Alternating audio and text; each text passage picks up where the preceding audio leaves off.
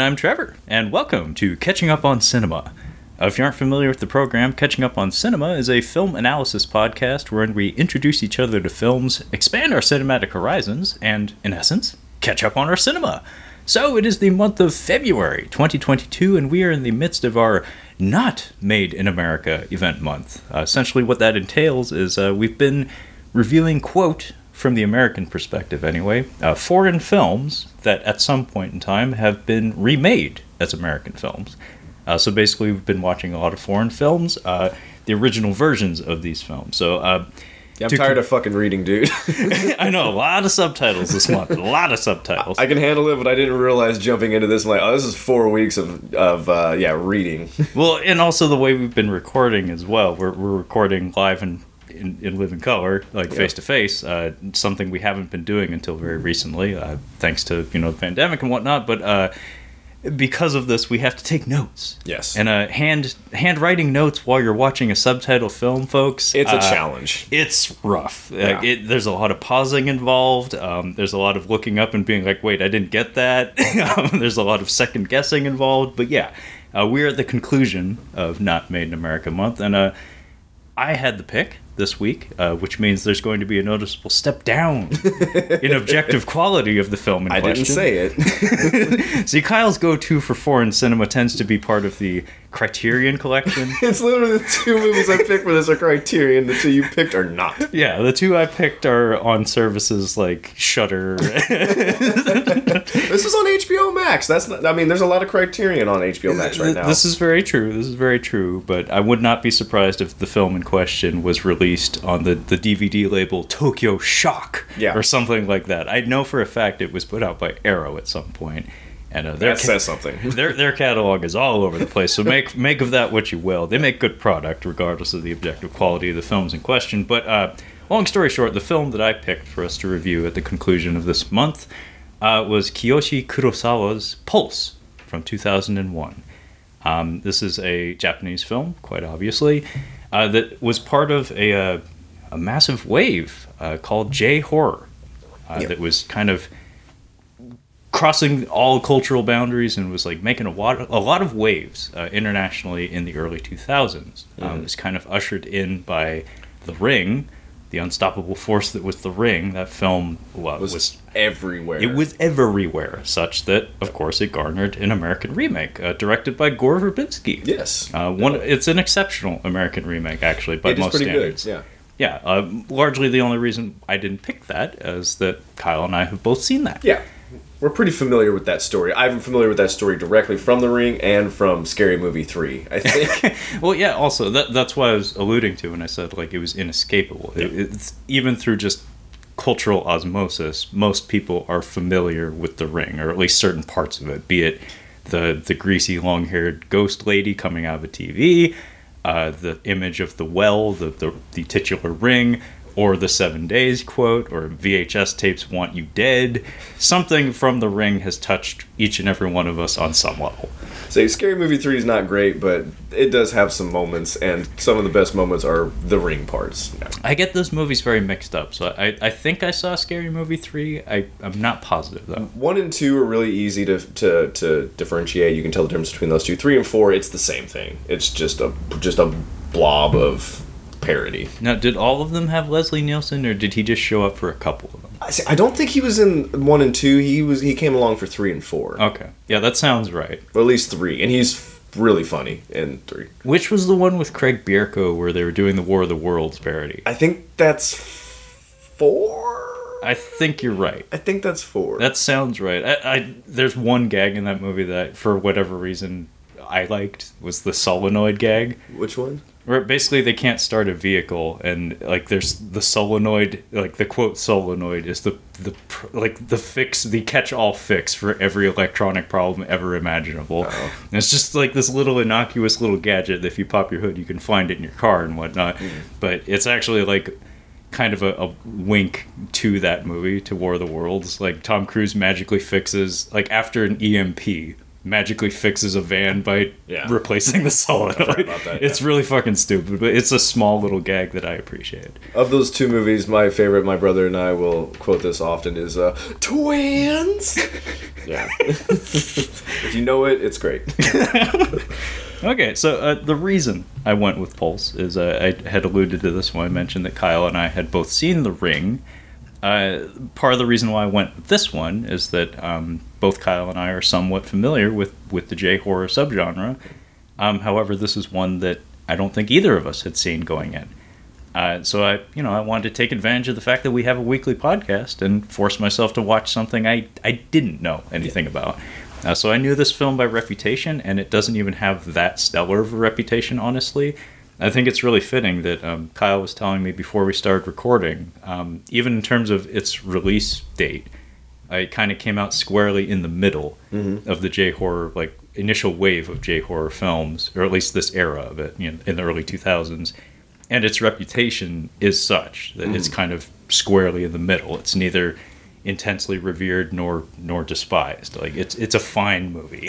I say I think it goes The Ring, this the uh, Pulse. Uh, it goes The Grudge, and then I think Dark Water comes out after. May, Dark Water may have come out before The Grudge, um, or is it?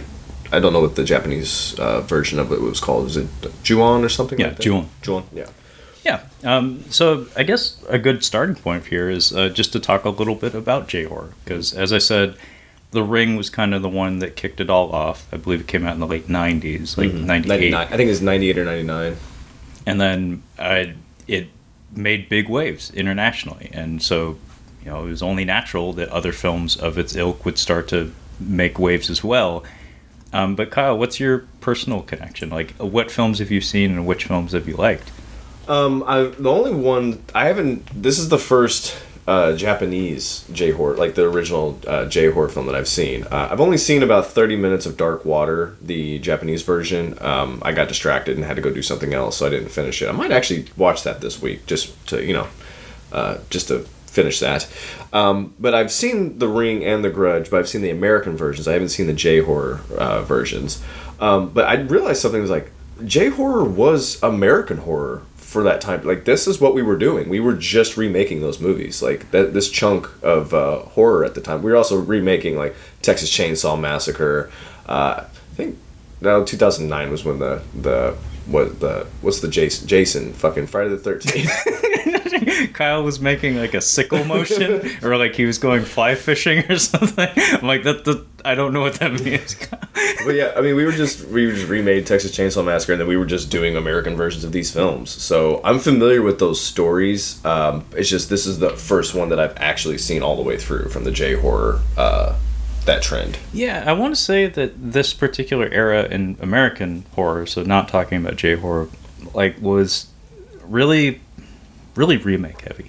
Like we were really intensely, We had nothing. like yeah, we were leaning pretty heavily into remaking things, uh, be they like what was it, um, House on Haunted Hill in the late '90s, um, oh yeah, and uh, I want to say Thirteen Ghosts was a remake as well, but it probably bears no resemblance. To I don't think there was a woman with huge dead titties. the original, there was. Yeah, the, Shannon Elizabeth was kind of a big deal in in this era of cinema and horror otherwise, but um, yeah, and like we had other like high concept like horror movies that had a lot of, of a lot of flash and a lot of special effects to them, be they like Ghost Ship or as I said, Thirteen Ghosts. That's new metal horror. yeah, new metal horror new for metal sure. horror. We were really doing a whole lot of that. Are we gonna throw audition into the J into the J horror? Um, because this is '99.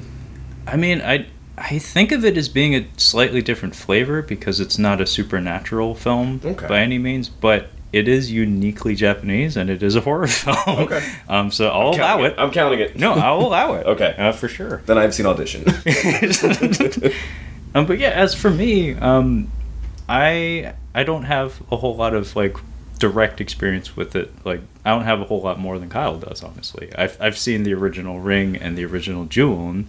Uh, none of the sequels to either of those. Those are both franchise starters, um, but I haven't seen any of the sequels. those. I've also seen the American remakes of both of those, and they're both decent. Like like um, Ju-on had the distinction of having the same director as the original Ah. Japanese version, and as I said, Gore Verbinski uh, did The Ring. and it was great. Yeah. Yeah, I mean the man knows how to shoot beautiful looking film. So at the very least, it looks great, and you know it keeps up the intensity as well. It's a solid Americanized version of it. Well, there's not much motivation. There, like, there was no reason for us to really watch those at the time because we've like the the the Japanese versions. Like, we've seen it, we know the story, and if it's just a remake, it's like we don't really need to watch it.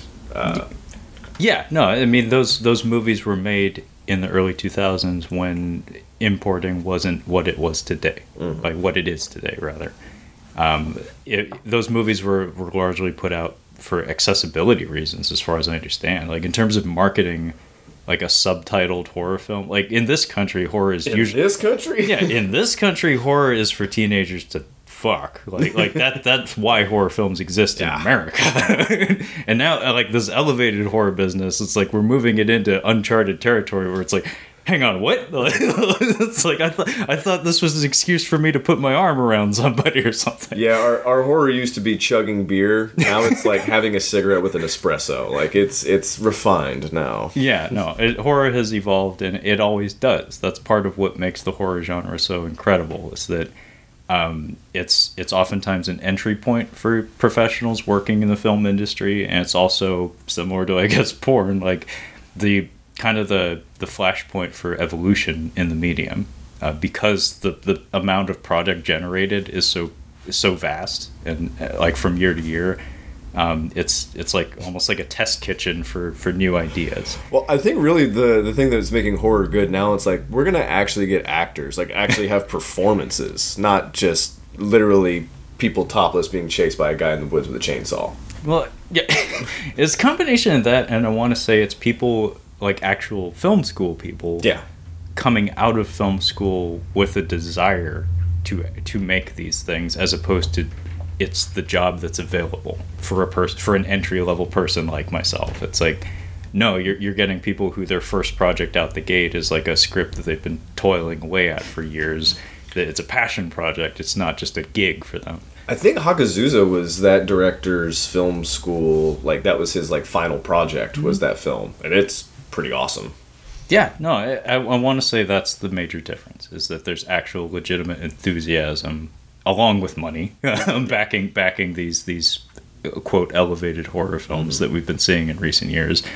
Um, but as far as J horror goes, um, like one of the core tenets of it is that it's oftentimes deals with uniquely Japanese sentiments. Um, a lot of it deals with like existentialism and a type of like creeping dread that I want to say it's not uniquely Japanese. It's just it's a there's a, a willingness to engage with those types of themes and stories that's very very commonplace in Japanese cinema that I want to say at least from an American perspective there's like a fear or an unwillingness to directly address some of these ideas because they're maybe a little too close to home or a little too scary. Mm-hmm. And um, one thing that Kyle would definitely appreciate about J horror is uh, happy endings are not very common. Yeah, dude, that's why I'm loving Korean cinema right now too. Cinema, you will not, you will not walk out of here happy.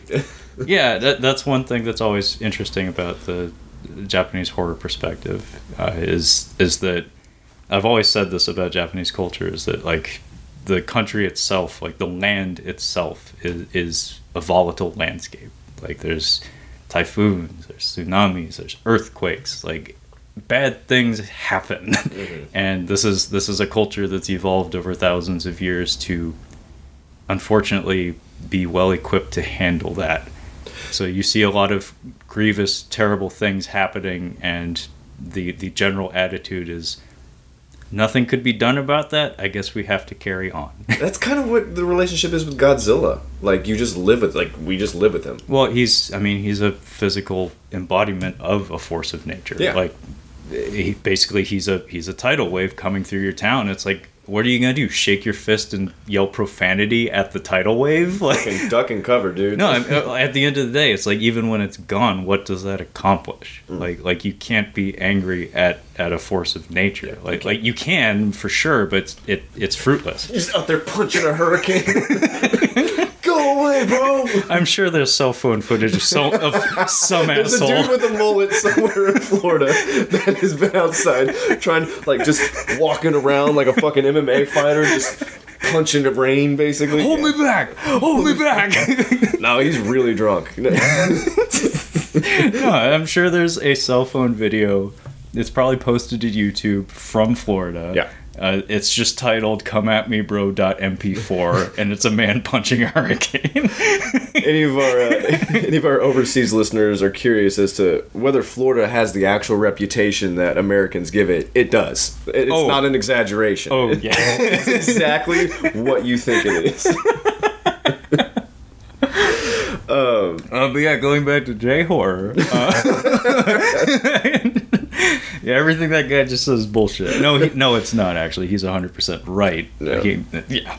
um, yeah. Basically, it's oftentimes you get unhappy endings because it's the the type of dread, horror, and terror that that these stories are meant to instill in you is that oftentimes from moment one like from the moment the story starts it's a it's already a foregone conclusion it's like that these people or whatever conflict that's present it's already inescapable things have already been set in motion it's just a matter of, of when it when the hammer drops on these people I think that's why the ring. I think that's why I really like the ring because that's kind of what it is. It's like you watch the tape, you will die. Like there's no getting around that. Yeah. and she watches the tape to start the like at the beginning of the movie. Like she, it's gonna happen, and the kid watches the movie too. yeah Yeah, Yeah, and uh, Ju-on is one of my favorites because that movie pulls the uh, the Hitchcockian uh, trick, like the psycho trick. It's not even a trick, really. It's it's just an ongoing pattern in that story. That's just like you have all these characters that seemingly are, are put in place to be like somewhat likable and potential protagonists, and it's like.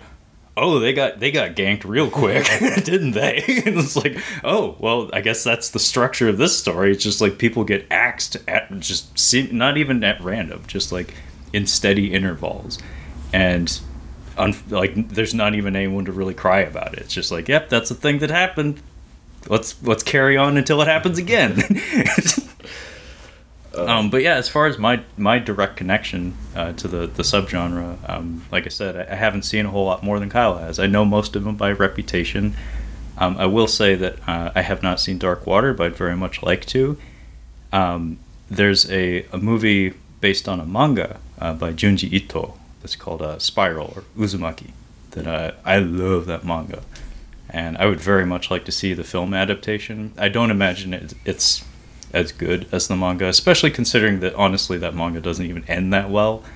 But much like a Stephen King novel or something, the setup is absolutely brilliant. It's about a it's about a village that gets obsessed with spirals with dangerous consequences. I, I think I lent it to Kyle at some point, but that that's one that I'd very much like to check out. Well, this is definitely a Japanese movie uh, because it's about 30 minutes too long. Uh, Yeah, that that's one of its its big weaknesses is that it is it is overlong. if you were going to watch a two hour Japanese film from the 90s or 2000s, it will be about 30 minutes that you could pull out of that movie. I mean, even one that uh, we talk about frequently, one of our earliest episodes, uh, Ryuhei Kitamura uh, versus oh, yeah. uh, from the year 2000, so the year before this one. Even that's I think two hours plus. I think it is. I think it's That like movie absolutely did not need to be two Uh, hours. Audition was over like almost two hours long. Like, Audition has the benefit of having two distinct halves, though. that's true. Like that that movie is kind of brilliantly put together. Well, Ichi the Killer has like three. I think three. Is there three? I mean, it I it I'd be hard pressed to point to a singular character who represents like the protagonist of that film. Uh, the narrative is a little. It's well, it's wonky. I mean, they're both Takashi Miike movies. Like at the height of his powers, when he was just cranking out crazy shit left and right. Like th- this man was unhinged. like, like, like I, I, I strongly believe that because of like the, the sheer volume of his output in that era, I have to assume he was like locking himself in the editing room and doing like a Spielberg like Jurassic Park Schindler's List type Yeah. situation where he's like editing five movies at the same time and he's like, I don't even know what I'm doing, man. and then at the end it's like, well, it's all brilliant, so it's all good. it's like I don't even know what the fuck I'm looking at, man, but it's all good. Takashi Miike is one of those those directors that I don't know. Maybe we could do a month on at some point because I mean, for fuck's sake, his output is tremendous. Like like he he is not short for films for us to look at. So, so that's something to consider someday. But yeah, this movie Pulse, also called uh, Kairo in uh, Japanese, Uh, it's directed by Kiyoshi Kurosawa. No relation. yes, no relation to Akira Kurosawa. Um, and I uh, I looked into his filmography, and uh, he's largely known for drama films Mhm. that I'm not familiar with. Um, although there is one little anomaly in his early filmography that, curiously enough, I have seen. Uh, I think it's the only movie of his that I've seen. It's a it's a film called Sweet Home, and it it's uh, there's a very obvious reason as to why I watched it, and maybe you'll be interested in this, Kyle. Scott So- Adkins in it. Very good guess. Exceedingly good guess, Kyle. you know me too well. Um, no, this came out in the late '80s, and as far I I could be wrong, but I want to say it was made in response to Poltergeist, maybe. Okay. Uh, I, I could be wrong on that. Anyway, it's a it's a like a haunted mansion type movie, Ooh. and I think they brought in like American uh, special effects technicians to Nice. do to do the effects work for it. So they spared no expense, quite That's- literally Yeah. not something that you see in Japanese cinema very often. They try to keep it in house most times. Yeah. Um, and yeah, if I remember correctly, they actually did bring in American visual effects artists for that one. But it's a it's like a haunted mansion type movie, a very special effects heavy movie, um, and it was a Capcom video game movie. Oh. There's a Famicom, a so Japanese Nintendo, 8-bit Nintendo video game by the same name. That is, th- it's a product tie-in. They're, the movie and the game are, are the same story. So this was like a 1980s video game movie in Japan, um, and it's made by Capcom, who would later make the Resident Evil franchise. Wow. Did they do Street Fighter? Yes, Okay. Yes. Um, so basically, like Sweet Home, in some ways, was like a prototype for what Resident Evil would become, like a solid half decade after the fact. Um, so I was very curious about checking it out because, like, I, I wanted to know about it. And in fact, I played an emulated version of the game at one point. But, yeah, I, I, I watched that movie, and it, it's not brilliant by any means. It's but it does have some very fascinating special effects. It's exceedingly well shot. Um, and yeah, it was it was kind of fun, but it's kind of an anomaly in his filmography. It's like there's that, and then a whole shit ton of drama films I'm not especially interested in, and then this. Yeah, I was gonna say he he seemed much more like a, a Japanese drama guy. Like this wouldn't be a movie. I don't even think it's in his top four. Like this isn't a movie that you would really equate to this director. Like this was kind of an outlier. The rest of his films look completely different. And what's especially interesting is that, like like we said, or I said anyway, um, horror is oftentimes like an entry point for Mhm. a lot of a lot of filmmaking talent and whatnot. This came well into his filmography. Like this was not an early venture for him. Like he'd all like like I said, Sweet Home, as far as I know, came out in the late '80s. I hope Ari Aster stays there. I think Rose Glass is the other director. I think that's who did Saint Maud. I Yeah. hope she stays there.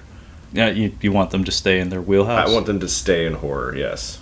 Okay. Well, um, it seems it seems like some of the other talent out there is starting to make moves into other genres. Like I can't precisely point out whom, but uh, I seem to remember seeing a trailer for. Uh, I think it's called Men or The Men. It's a new A24 picture. Oh. I forget who directed it, but um, as far as I understand, it's like a, a genre deviation uh, from the rest of their filmography. Um, you might want to look into that one because I kn- like like the Criterion Collection. Oh yes, yes, yes, yes. Oh yeah, I've already. Who directed it? Uh, Alex Garland. Yeah, no, I've already have I've already had this on the radar. Yeah. I was about to say that uh, Kyle would have told me about that one. I saw that trailer. I'm like, well, I'm gonna watch that. um, anyway, we should probably get into this movie proper. So this is uh, Pulse from Kiyoshi Kurosawa, and uh, funny enough, uh, this comes from an era of Japanese cinema that this was kind of when I was starting to get my feet wet exploring contemporary Japanese cinema, so early 2000s. Um, so there are actually a handful of actors in this film that, that I actually do know pretty well. okay. Um, I did recognize the guy, the, the guy that bookends. oh yeah, uh, Koji Yakusho. Yeah, Uh, he's not in the movie. Yeah, I know. That was a big disappointment for me. I was like, ah, he's so good. Why is he only in the beginning and the end? He's too charismatic, I think, for this for this cast. yeah, he, he's he's so fucking talented. Like he's such a good actor. Um, there's a Korean actor named uh, uh, Choi Min Sik, uh, Old Boy. Okay. I think of them kind of in the same way because they, they both possess similar energies to them because they can both be just fucking wild animals, but they can also be like your Yeah. warm warm like father figure type. Like they can they can be either one. What's the Korean guy's name again? Choi Min Sik. He's great. Oh, he's fantastic. He's, he's, he's great. no, Yeah. he's he is no joke a national treasure. Yeah, I get it. Like I, I watched a Korean War movie uh, a few years ago that there's a hilarious bit where if you don't know who he is, like if you didn't know who that actor was or what he looked like, it, it's it's like a Marvel movie moment where like a like a like you know all the comic book nerds in the audience, i.e. me, Oh, go like, oh, It's when you see the Captain Marvel emblem, and the rest of us like, what the fuck exactly. is that? yeah, yeah, yeah. When when you see like the logo of like a well-known character or something, and all the dorks in the audience, yeah, they, they start doing their DJ horns and going, "Oh shit!" Yeah. And they start hitting the they start hitting the Twitter in the theater. You know, Yeah. it was that moment, but just with a Korean actor. he just show he shows up in like the crowd parts, and he like walks directly into center frame.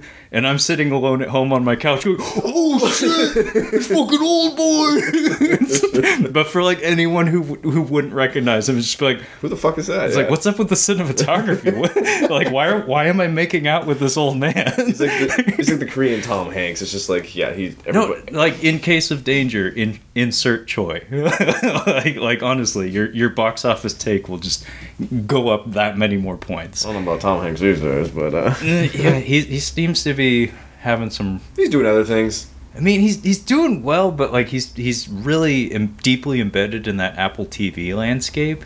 I think also he's doing a movie with a dog, and I feel like that's that's a career low for most actors. If you're doing a Harrison dog. Ford, Call of the Wild with the CGI dog man. he's I think he's an exception. Uh, Well, I mean, he's already so tired.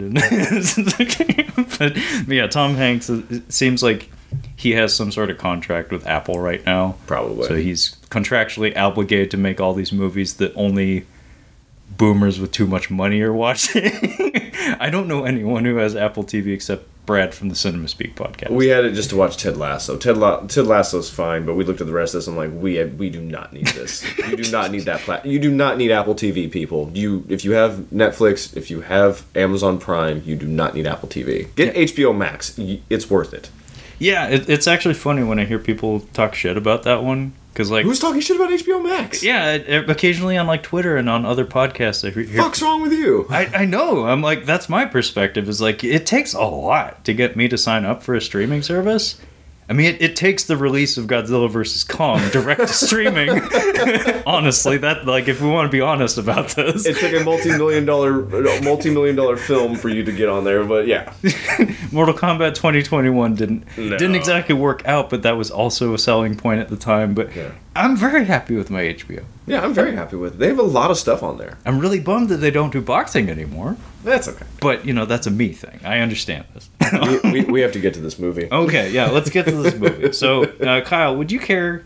Because you're so much more talented at this, and there is this is not, I repeat, not a Criterion film, so we are not obligated to read directly from the text. Kyle, would you care to give us a plot summary for this one? Dude, to give a plot summary, you have to have a beginning, middle, and an end. And this movie does not really have much of that. So, I. This is tough. Um, two stories. It's a group of two people who are dealing with the death of the people around them in response to this video game or not a video game or like a disc that gets downloaded uh, there's a floppy disk that comes in, it kills a dude, and then it it kind of a dude kills himself. I don't know. I don't know how to describe. I don't know how to plot summarize this. Yeah, I was about to say like- that was a train. I lost control of the car and I hit a tree. Anyway, um, yeah, plot, I'll, I'll read the IMDb. How about please, that? Okay. please. I'll do. Okay, I'll do the do the longer one from Jean-Marc Rocher. Uh, that's who wrote this plot summary on IMDb. After one of their friends commits suicide, strange, thing, strange things begin happening to a group of young Tokyo residents. One of them sees visions of his dead friend in the shadows on the wall, while another's computer keeps going, showing strange, ghostly images.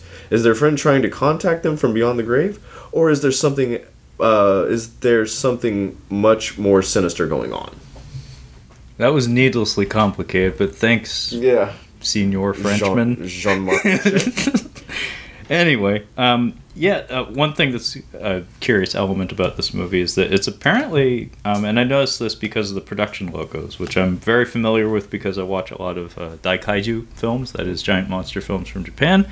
Um, we have both Toho and Daiei, um, which are two companies that in from from a bygone age, like from years past, were intense rivals. It was like WCW and WWF. Mm. Um, WWF was obviously the better. I mean, no, no fucking shit. I mean, w- WCW had their moment, but yeah, We've got Diamond Dallas Page. We've got the fucking Texas rattlesnake, motherfucker.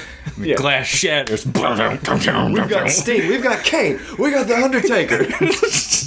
we got the motherfucking Rock. Is Matt one of those like contrarian? Like actually, WCW was much better. than no, no, no, Okay. no. We were a WWF. Okay, house. okay. I'm just like Matt was listening to this, like that motherfucker. No, no, no. We we would watch the WWF because The Rock was a big hit now. Uh, yeah, no. We even got the we even got mom to the watch man The Rock. had no choice but to become an American icon. Like he had no choice. no choice. None. None. Once- no, no. People think, oh, The Rock's big now. The Rock's never not been big. He's been big since he stepped foot on the square in the squared circle. Is that what it is? Yes. Yeah, in the squared circle. the moment he stepped foot in there and raised that eyebrow, America's like, he is going to be our. That's our guy. No, I mean, case in point, like he was part of a faction called the Nation of Domination. Was Rishi, was Rish, uh, Rikishi? Was Rikishi in that? uh, no. Okay. Uh, no. He, I'm he was sorry. part of Too Cool. no, Farouk. We gotta move. We gotta move. forward. We gotta move forward. Ron Simmons, aka Farouk, was the head of the Nation of Domination. But what I was getting at was case in point An hour ago. when Rocky Maivia, aka The Rock, not yet The Rock, the nascent Rock. He was a heel. when Rocky Maivia joined the Nation of Domination, he had no choice in the matter. He had to become the leader of the faction Yeah. because it, it just had to be. Like he was too charismatic. Yeah. Farouk was just like, I mean, backstage, I I I have no doubt that I could cave your fucking head in, Mr. Johnson. But goddamn, when you're on the mic, you're just it's it's just magic. It's Yeah. just magic. It's like you have to lead this organization. Um, anyway, uh, what I was saying about uh, Toho and Daiei is that these are two Japanese uh, film production companies that uh, were rivals at one point, and here they are producing the same film. So th- this is like Mickey Mouse and Rod and uh, and Bugs Bunny in uh, Roger Rabbit.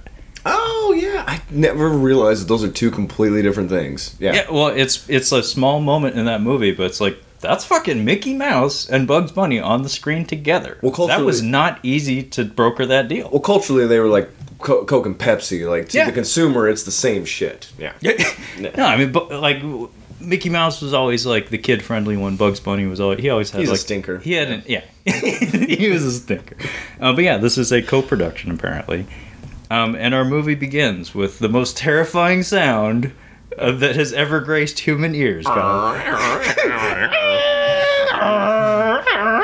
Uh, it's a dial-up tone, folks. If you're not aware. Yeah, listeners born after 2000 would probably you have no idea what this is. Um, it's the dial-up noise. Yeah. Yeah, uh, so we're dealing with modems here, but yeah, we begin with that sound, so we're off to a fantastic start from a horror perspective. Trying to make a phone call, like you would like you didn't realize somebody was on the internet, so you go to like turn on the phone, and it was like having the lights turned on with uh with night vision goggles. Like ah fuck, like you turn on. you know, the one that I mean, we did get plenty of that, plenty of angry yells from Dad. Are you on the internet?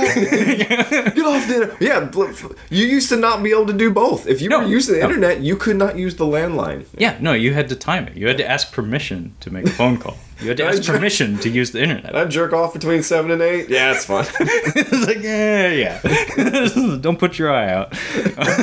but the one that I've never actually experienced firsthand, but I've always been like cautious of, I've always been wary of, is uh, the flushing the toilet while someone's in the shower.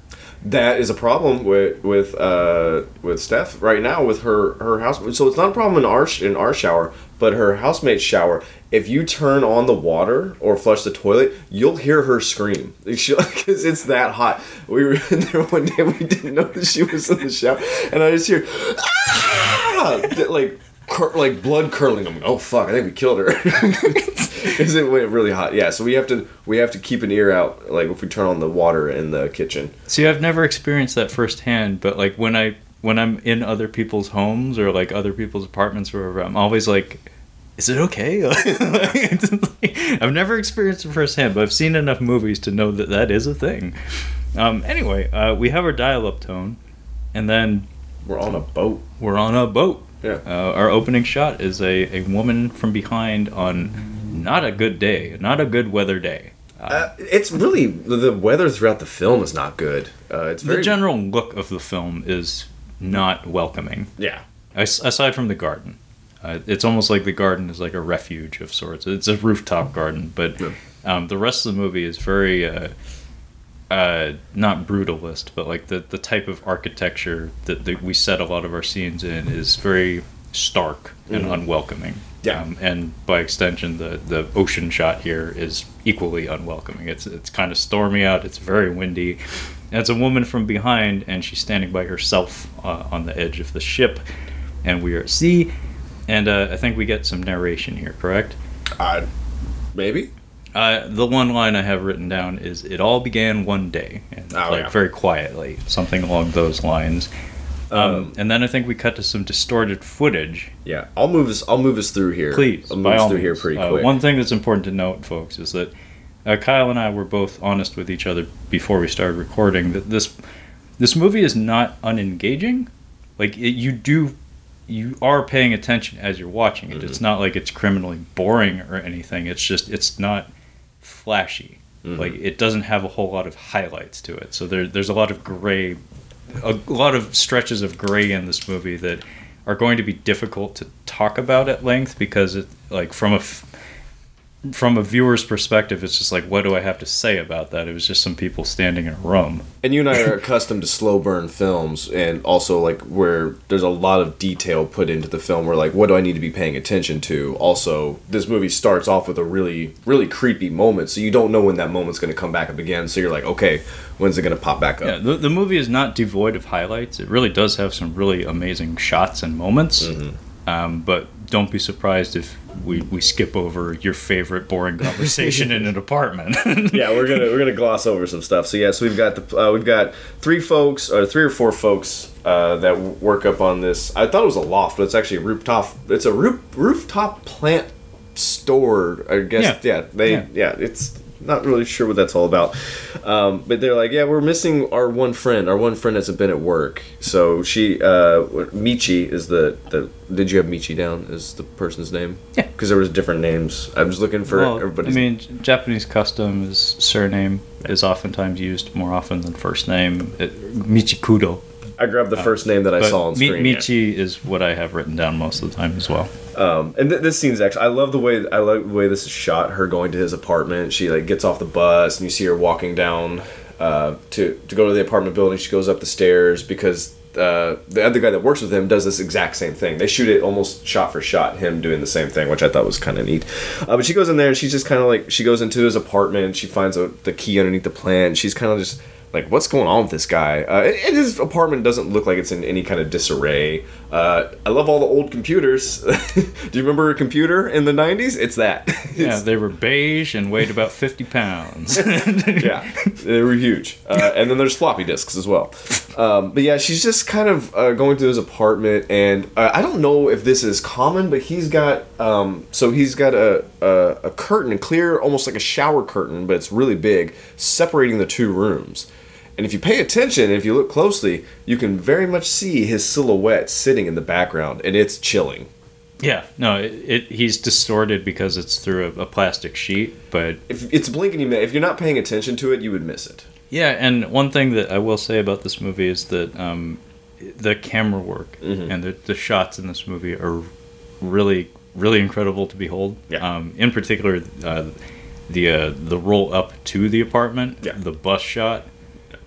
That whole that whole sequence right there. is That, that that is excellent. Yeah. The shot choices there, and in particular the way that bus shot is put together, the the angle of it, how it's it's it's trippy Mm-hmm. because because it's, it's the camera's lowered at such an angle that looks like it looks like this this bus has a hump in it Mm-hmm. where she's like elevated even though she's sitting in the back seat, and then they do some like old school film technique here where I think it's rear projection background I think you're right. Yeah. um, through the windows, so it it has like a phony quality to it that gives it like a Jerry Seinfeld driving in Manhattan. Yes. Yeah. Yeah. him driving his Saab through Manhattan. I think that is the one sitcom that has it the worst. It's like he's not actually driving. oh, it's intentional. yeah, it's um, but yeah, um, the camera work when she's she's rooting through his stuff. There's a the uh, distorted image that kind of kicks off the movie. It has like an electronic distortion effect, and it's it keeps cutting out, uh, like jittering all over the place.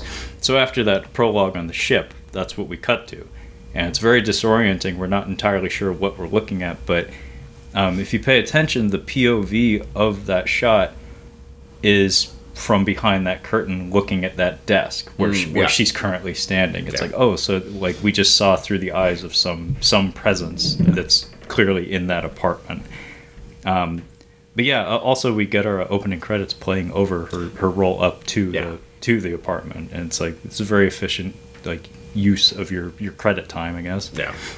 Um, so yeah, so they uh, he I think ends up flipping on a light and she kind of notices him back there, uh, and he's just kind of um, I don't know what we don't know what he was like before, but he just seems kind of like not really super responsive. It's just like yeah, no, I'm fine. Um, kind of not a zombie, but just kind of like just kind of I don't know how to describe it.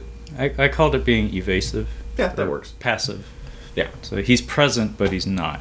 Where it's Yeah. like she's trying to engage with him, and um, this is where I was saying there's like the the actual construction of this movie. There's a lot of subtle things that like you maybe didn't notice it, but your brain did.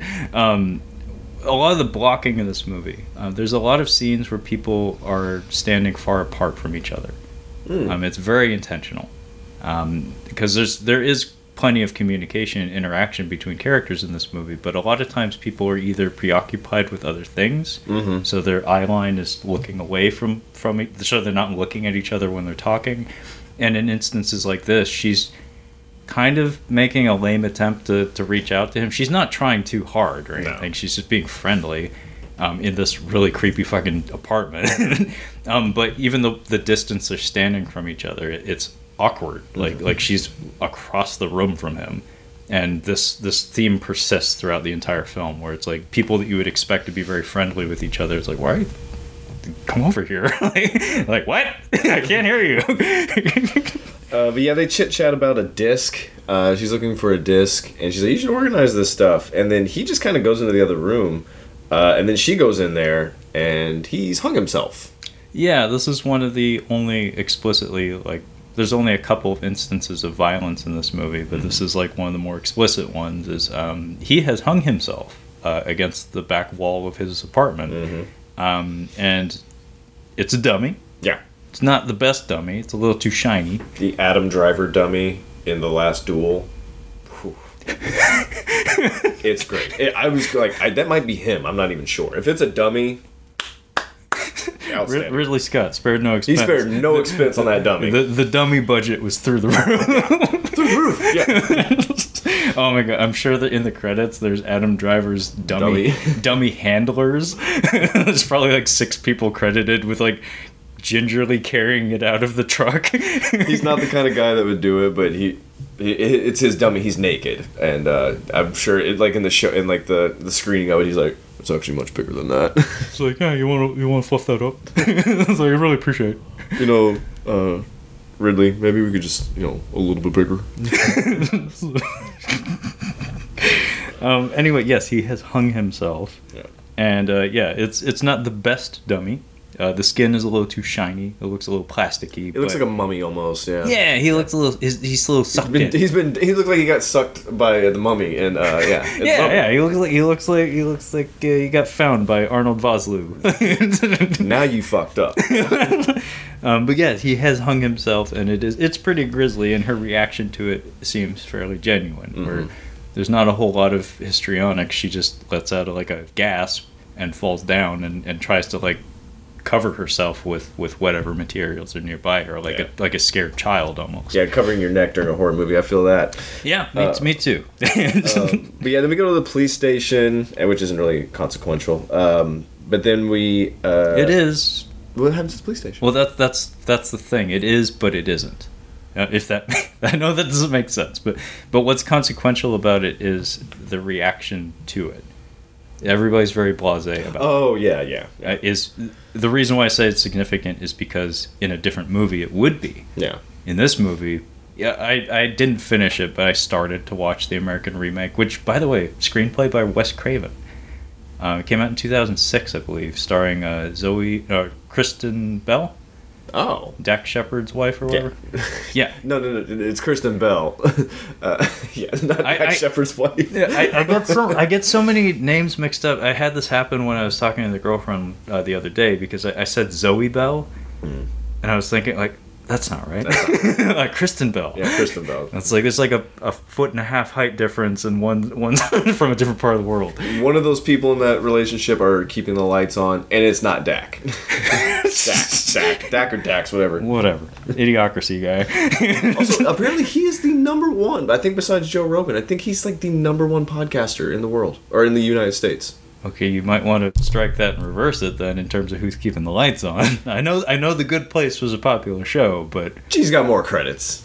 I mean, she she's on my radar. Yeah. he is not. I mean, for fuck's sake, I just referenced him as being the idiocracy guy. That's literally the extent of my connection to him. Basically, his time was when Bush was in the White House. That's when. That's when Gotcha. he was. He was relevant. Gotcha. But yeah, I did notice that, that they're just like, okay, whatever. Um, Yeah, I mean, for yeah, it, there's like two lines of dialogue at the police station, she, and her friend Junko, uh, her coworker, is just like, "How are you? Are you okay?" She's like, "Yeah, I'm okay." Let's go to lunch. Yeah, we They- should go back to work right after I found our, our coworker hung himself. you okay? Like, get the fuck back to work. I mean, that's literally what they do. yeah, so yeah, they just go they go have a coffee about it, uh, and then uh, the dude goes through Taguchi's desk, and then we get that photo. Is this the photo of the person sitting in the chair with the with the bag over their head? Is that this one, or is it a different one? Uh, I don't know if the bag comes into play here, um, but we do see. So the image that I have in my head is a it's a grainy digital image Mhm. of uh, Taguchi, uh, the fellow who hung himself. Yeah. So their coworker, um, one of their other uh, coworkers, the fella, I think his name's Yabe. Uh, he uh, Yabe, yes. he inspects the discs that that uh, Michi had had been there to recover. Yeah. And uh, he finds these digital images, and one of them is Taguchi standing in front of his desk, and then they they uh, they Blade Runner enhance the photo. Uh, it doesn't take ten minutes like it does in Blade Runner, but they they enhance the photo to see that uh, there appears to be some sort of face in one of the monitors. Yeah. Like he has multiple monitors. Yeah. Because, yeah. I guess, yeah. Yeah. and rich boy. yes, Um, super desk. Um, but yeah, he's he's standing, and uh, his posture suggests like he's not in a healthy state of mind. Yeah. Um, but yeah, there appears to be some sort of face in the monitor there. But um, yeah, some of the dialogue when they're they're talking over lunch, like Michi muses to herself, "That's like it's so easy to hang yourself." It's like, yikes. and the one guy's like, I think about killing myself. It's yeah. yeah, yeah, he's he yeah he agrees. He's just like, yeah, you know, I, I do think about killing myself occasionally, and they're just like, let's go back to work. Let's go back to work. um, this is, you know, these are elements of the film that are probably uniquely Japanese, as, as exploring this material in this fashion. Because, like I said, it didn't finish it, but the American version of this movie um, has a whole scene dedicated to uh, the Kristen Bell character, Kristen Bell, yes. the Michi character, um, having to sit down with a counselor and speak at length about like cramming down emotions and, Yeah. and the harm that the self harm that can come from not confronting things head on. Whereas this movie is just like, well, you know, shit happens. it's like let's carry on. Um, but yeah, and then we get uh, Michi at home with the TV. Uh, there's the broadcast that's happening on the TV. It's like this kid sent a message in a bottle and it ended up in Malaysia or something. And uh, there's something about yeah, a group that were working with sea turtles found this message in a bottle. I don't know why it's relevant. Like, why is this? It doesn't seem important, but again, nothing's in a movie on accident. Like, it's all supposed to be there, so I didn't know what this whole spiel was supposed to be about. I think it has to do with um, there's a, a later scene that needed like the movie needed to be dumber for a minute um, to, to just like hammer home some of the themes for, for us mouth breathers and Yeah. the cheap seats. Yeah. Um, what I'm getting at here is there's a there's a scene uh, where we're talking about a computer simulation that a grad student has has made. Yeah, That it's a screensaver. it, I mean, that's why I thought it was. Because, well, because. I was writing my notes and I was looking up and down and, and I, I was like, what the fuck? It's a screensaver. screensaver, why, yeah. why are these two characters enthralled with the screensaver? you shouldn't stare at it too long. yeah, she's like, it's spooky. it's like, you mean the, the pipes? like, like, like the dancing baby? like, what the fuck are you talking about? Yeah. But no, it's, it's supposed to be a simulation that it's supposed to represent um, human existence, I guess. So the idea is you have these swirling dots that, um, if they draw too close to one another, they dissipate, Mm. so they phase out.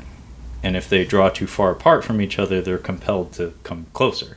Mm. So it's this eternal struggle to find a balance of closeness, where if they venture too close to one another, they, they eliminate each other, but there's always a desire to not truly be completely separate. Yeah. So the message in a bottle I, I read as an extension of that theme. Okay. Where it's it's a person casting out a cry for help or a need to connect into the ether and somehow somebody in apparently like Malaysia found it. Mm. So I think it's just an introduction to that theme. Okay. It's like people people are continually trying to reach out and form connections to each other, even if it's through desperate means like that. Uh, but yeah, it took 10 years, and apparently the, the bottle appeared in Malaysia. Um, We get the, we get the Uranus online setup. Uh, so we got a dude. This is a hair dude, Kawa. Um, that's I just did shorthand for him.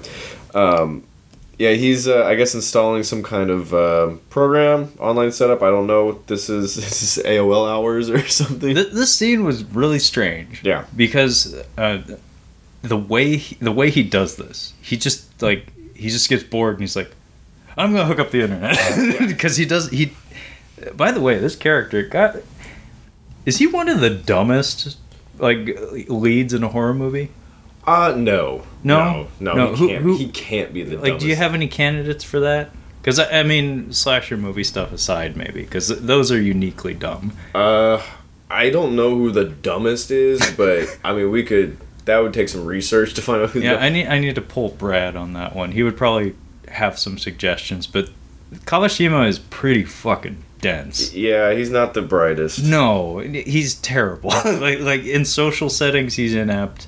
Uh, in terms of technical expertise, not especially good there. Not a lot going on for you, bud. Yeah, no, I, I'm sure he sucks at Tekken. Like, it's like I know he has it, but he probably sucks at it. But yeah, he, he is kind of a loser, and he is really fucking stupid. I'm sorry, I like his apartment. Uh, it's I mean, it's a small apartment, but I'm like, yeah, I could, Kyle. It's my apartment. your apartment's bigger.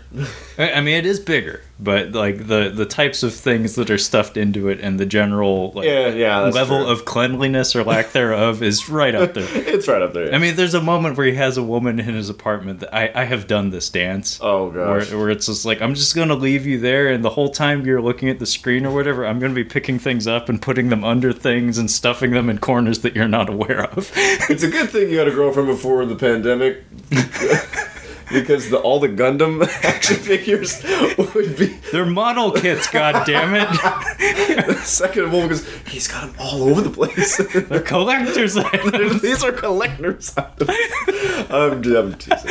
Um, No, but he I does mean, a lot. it- I mean, I, I do have a girlfriend. I refer to her lovingly as the girlfriend. The girlfriend, yeah. She she actually likes that. She thinks it's funny, but but yeah, I, I like to quote uh, the forty year old virgin. it's like he has a thousand toys. Uh, but then, but then uh, so uh, this whole sequence actually takes a really long time. It Uh, does. Uh, but it's basically, uh, would you like to meet a ghost? Mm-hmm. something that pops up. Uh, but yeah, so he he like falls asleep and then his computer comes back on and then he sees like a dude in a chair. I think with the bag. At some point, that dude comes in. I think it's it's here. Yeah. Um, so yeah, he. The sequence takes a long time, and what's cute about it is that it, it. I mean, he's not supposed to be technically adept, and this is him literally setting up the internet for the first time. I was just say nobody was really adept. at this No, and, and he's doing it alone. Like at least in my household, we had the whole family involved. Like like mom and dad and, and my brother and stuff. We're all just like, "Uh, is that right? Did we do it? Are we online? maybe some neckbeard weebs, but uh, they were probably on it. Somebody with a ponytail Somebody with a ponytail and acne. Uh, and yeah, a duster. definitely a duster. Come in two sizes, Kyle. Too big and too small. I, I, I was just thinking like an anime conven- convention in the United States. I'm like, there's so many dusters. It's like the Matrix in there. Yeah, no, I mean, it's. I'm sure the what the the blood rave theme from Blade it, and uh, and Propellerheads from uh, from the Matrix are playing on competing corners of the convention hall. a lot of really, really bad sunglasses. Yeah. Do the ditches that burn, do the witches and in the back of my I didn't know there were this many Mountain Dews. Code Red, motherfucker. oh, by the way, they have a diet Code Red now. Get the fuck out Sugar-free of here. Code Red. Diet. I'm not gonna not. I'm not gonna stop drinking Mountain Dew. Okay, I'm not gonna stop drinking. K- Kyle, did you hear me? I'll drink the diet Code Red Mountain Dew. Sugar free Code Red. That means you can have Code Red. I'm not gonna do it unless it's the real shit. I'm gonna bring you one, and you're Oh. gonna crack it on the mic. Only that real shit. Kyle's Kyle's gonna set the, the words per minute record. I do way more caffeine than that. Uh, yeah, so he ends up. I think he goes to the computer science lab of. I, I guess it's a college, maybe a technical high school. I'm not really sure, Something like something like that. But yeah, he he just kind of like sits next to one dude who does not acknowledge his presence at all. I don't think he knows this guy. I don't. He does not. He doesn't. He does not know this guy. He's just like, hey man, I got some questions about computers. He's like, are you not a computer major? He's like, nah, econ. Like, doubt it. Uh, highly doubt that. But he's just like, yeah, I got a problem. And he's like, okay. He's like, "Th- nothing. Uh, but then um, this really hot lady that works there. uh, uh, what's her name? Um, Haru- Haru-san. Uh, Harue. Ha- Haruwe. Uh, she talks to him. She's like, "Hey, you got a problem with your computer?" He's like, "Do a screenshot of it." And he's just like, "How do you do that?" And I'm like, "Motherfuck, it's it's, it's two buttons." This, this was adorable. this for me, I was watching this and I'm like, "It's so easy." I'm like, "This is 2001. Like, it might not be that easy." No, I, I don't I, I don't find many excuses to bring up Jimmy Fallon. I'm not a big fan, but that IT guy skit. Oh yeah, yeah, yeah, yeah. Move. Yeah. Like it is that moment. Yeah. Um, this was adorable. He writes this shit down. He, no, he pauses her. He, he tells He her, wait, wait, I need a pen. www wait http to https uh, colon backslash backslash www dot. No, it's it's even worse, Kyle. It's Yeah. so much worse than that. So, like, I, I did like the way this scene was shot because, as I mentioned, uh, the blocking of these scenes, that whole conversation with that that tech major is conducted with that guy looking like being fixated on his computer monitor. They don't make eye contact the whole time, Yeah, and then the conversation just trails off. yeah. Like, there's no end to it. He, he just like doesn't get the guy to engage with him, and he kind of he's about to give up and leave.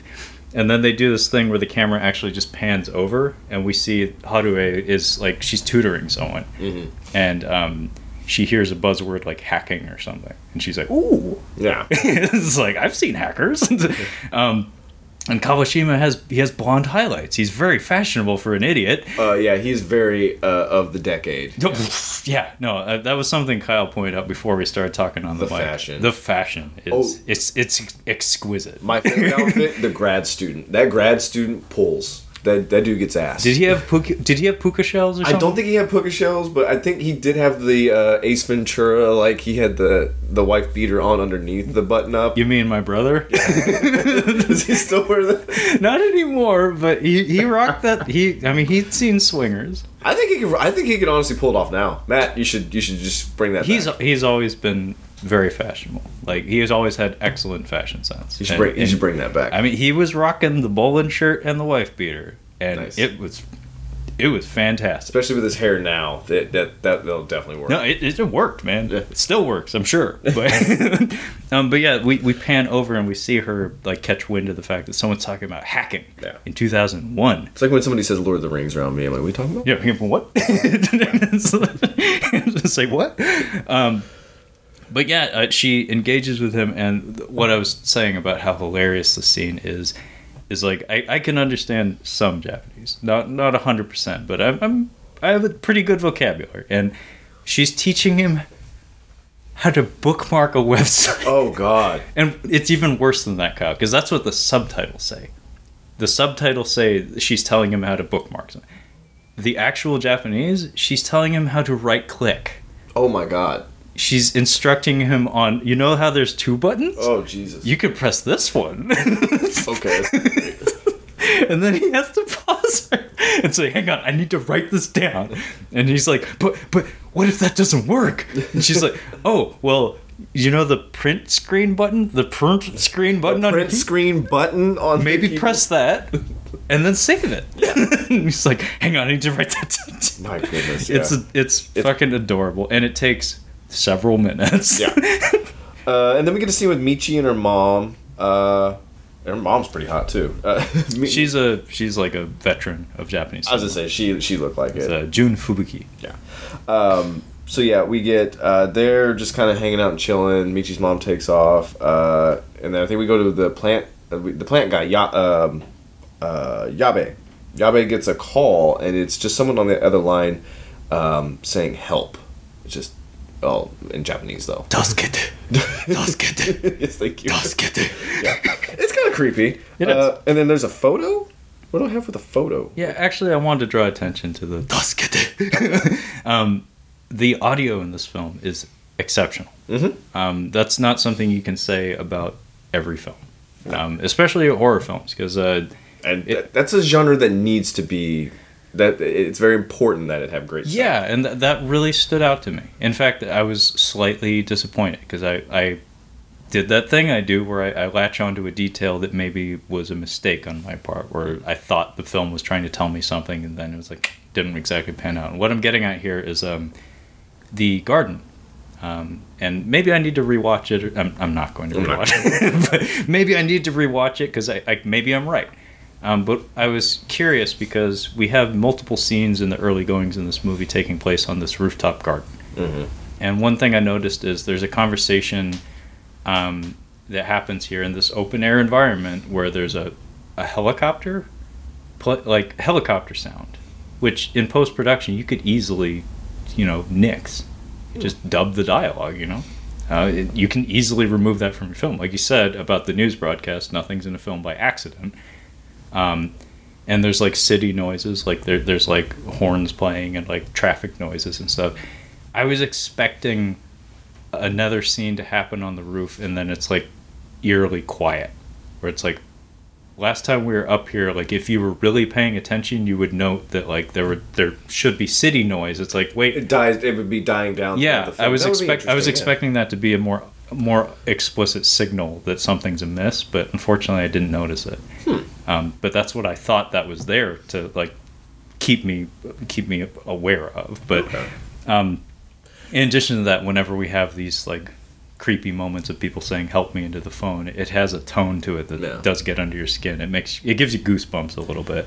Yeah. Um, but then Yabe goes to uh, Takaguchi's apartment. He's the gentleman who hung himself in the beginning. And like I said, when uh, Michi went to the apartment, we have all these shots showing her going to the apartment. And we do omit a couple, but the ones that we do show are the exact same ones that Michi did. So you know exactly where we are. We're back at that apartment. Um, and then we get uh, him kind of going through the apartment, which terrifies the shit out of me. Uh, going into somebody's apartment, uh, lots of boxes, and again, this is kind of the part of the film. Like we've seen somebody die, we know there's something kind of supernatural, something going on here. So we're going back to where uh, the dude hung himself, and I'm on edge this whole scene. I'm just like, what the fuck's gonna happen? Um, and we get a piece of paper that says the Forbidden Room on it, and we'll we'll come to, back to that uh, very shortly because that's the next part of the scene. is the Forbidden Room. um, but then there's a sp- uh, a stain well, that Trevor had mentioned that. Um, uh, Taguchi uh, hung himself, but then now there's like a stain from where he had been like touching the wall. Um, but then he turns back into him while uh, It's while- it's yeah. a cute moment because he he turns. There's a back corner of the room where he had hung himself, and uh, he turns the light on, and he sees the stain, and he turns the light off, and he steps away for a second, and in the same shot, he comes back and he turns the light on. It's like that's Taguchi yeah. standing there. He like he's not doing anything, but he's there. And then I think he turns the light off again, and he turns it back on. He's gone again. Mhm. It's it's it's a cheap scare. Like no no money required to achieve this effect, but it's very effective. It's not a jump scare, but it's kind of like that that shot in Hereditary where she turns off the light and then she sees like her. It's like clear as day. It's like her mom just kind of in the background, but it's like that's impossible. Yeah. But it's like it just it built it creeps you out. It's not a jump scare by any Yeah, means. I know there's a stigma against jump scares, especially today. Mhm. But um, It's this, cheap.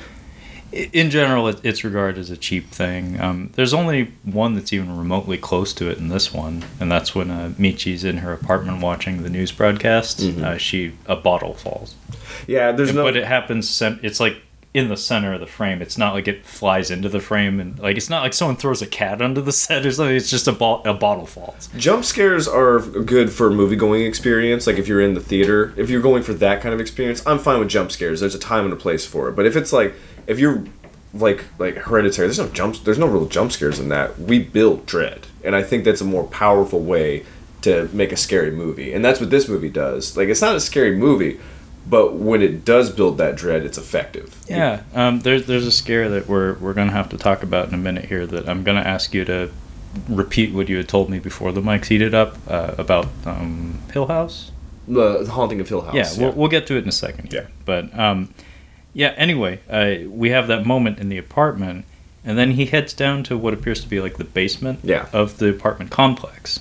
And uh, there's a really cool lighting reveal here where he heads into this back room and just the lighting setup just it's just this dark back corner underneath a staircase in the basement of this apartment complex and just the lights slowly come on and we see just like red tape all over the back wall.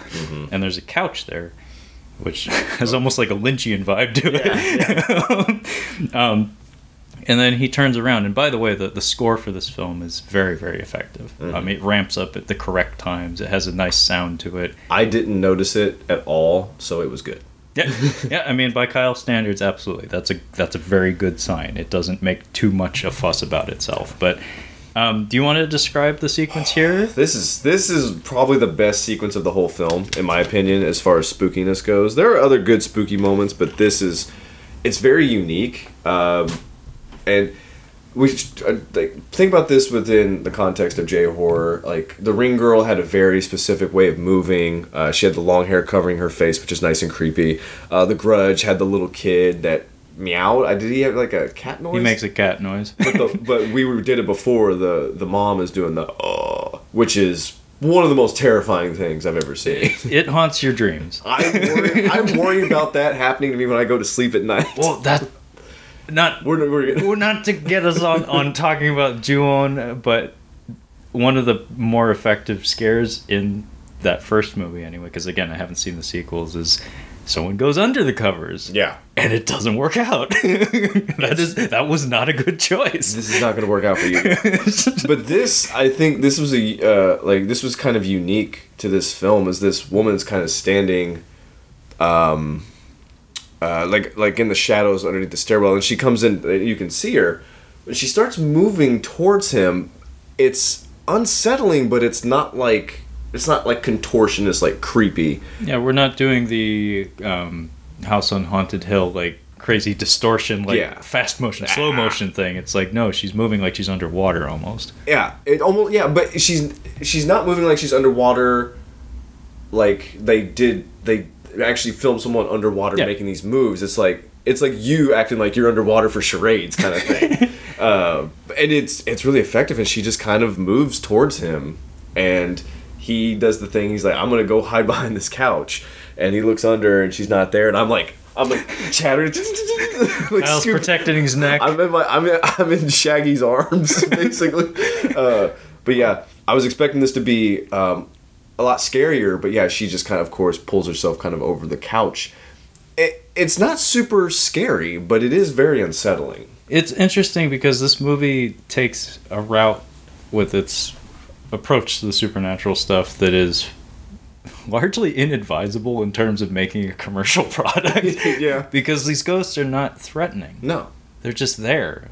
And and they're terrifying because they're otherworldly and they're strange and unknowable, but they're not malevolent. Not really. Like like they don't seem to have ill intentions. Like they're they're pissed. Like they're not happy Yeah. but they're not like reaching out and trying to grab people. And case in point, the the American version of this film, uh, the opening sequence is basically the opening of Ghostbusters. By the way, um, has a scene where a ghost lady just like does the contortionist bit and like pins a guy to a floor and screams in his fucking face. it's like it's a little it's a different movie to say the least. But, yeah, she just peers over the couch and we get this shot of him looking absolutely terrified and it's very effective. We cut a, we cut away at exactly the right time, but Yeah. um, the way I have it written down in my notes is he is attacked by a butoh performer. Um, because if you're not familiar, folks at home, uh, butoh is a Japanese performance art that's it's a little funky. Um, I've said this before on the podcast. I actually knew someone, a woman from Osaka, that did this, and uh, I went to some of her shows. I was like, I have no fucking clue what I just saw, but it made her happy. Um, it's fucking weird, and I want to say a lot of the performers they recruit to do these like creepy ghosts and J horror movies come from that background because Okay. a lot of it involves making intentionally bizarre body movements and facial expressions and stuff like that. Um, and there's that moment where the ghost is walking towards him, and then like mid stride, like like kind of like almost falls, collapses in on itself. But it, ca- it ca- she catches herself. She doesn't fall down, but it's just like this awkward moment where it's like didn't quite stick the landing there. it's like I didn't know ghosts could trip. Um, not only that, uh, it's actually kind of funny seeing in live action movies like certain elements of of like Japanese folklore.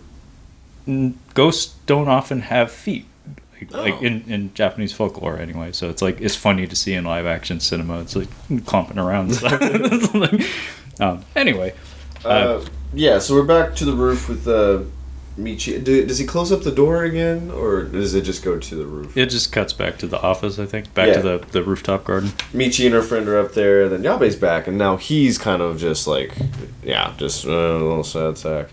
Um, and he just doesn't even acknowledge them. They were kind of worried about him. He's like, now he's fucking ignoring us. They're kind of mad about it. Well, and and this is also like a uniquely Japanese thing. Like none of them are like they're all upset and they're all talking. They're all talking amongst themselves, but none of them are willing to confront him about it. Mm. Like like they say like hey, and then he leaves the room and they're just like oh, like I guess we tried. We tried. And then we get some like choice fucking dialogue here where they're all concerned about him. They know something is really wrong with him. By the way, their coworker hung himself not too long ago, and this Yeah. guy confessed to having those thoughts not that long ago.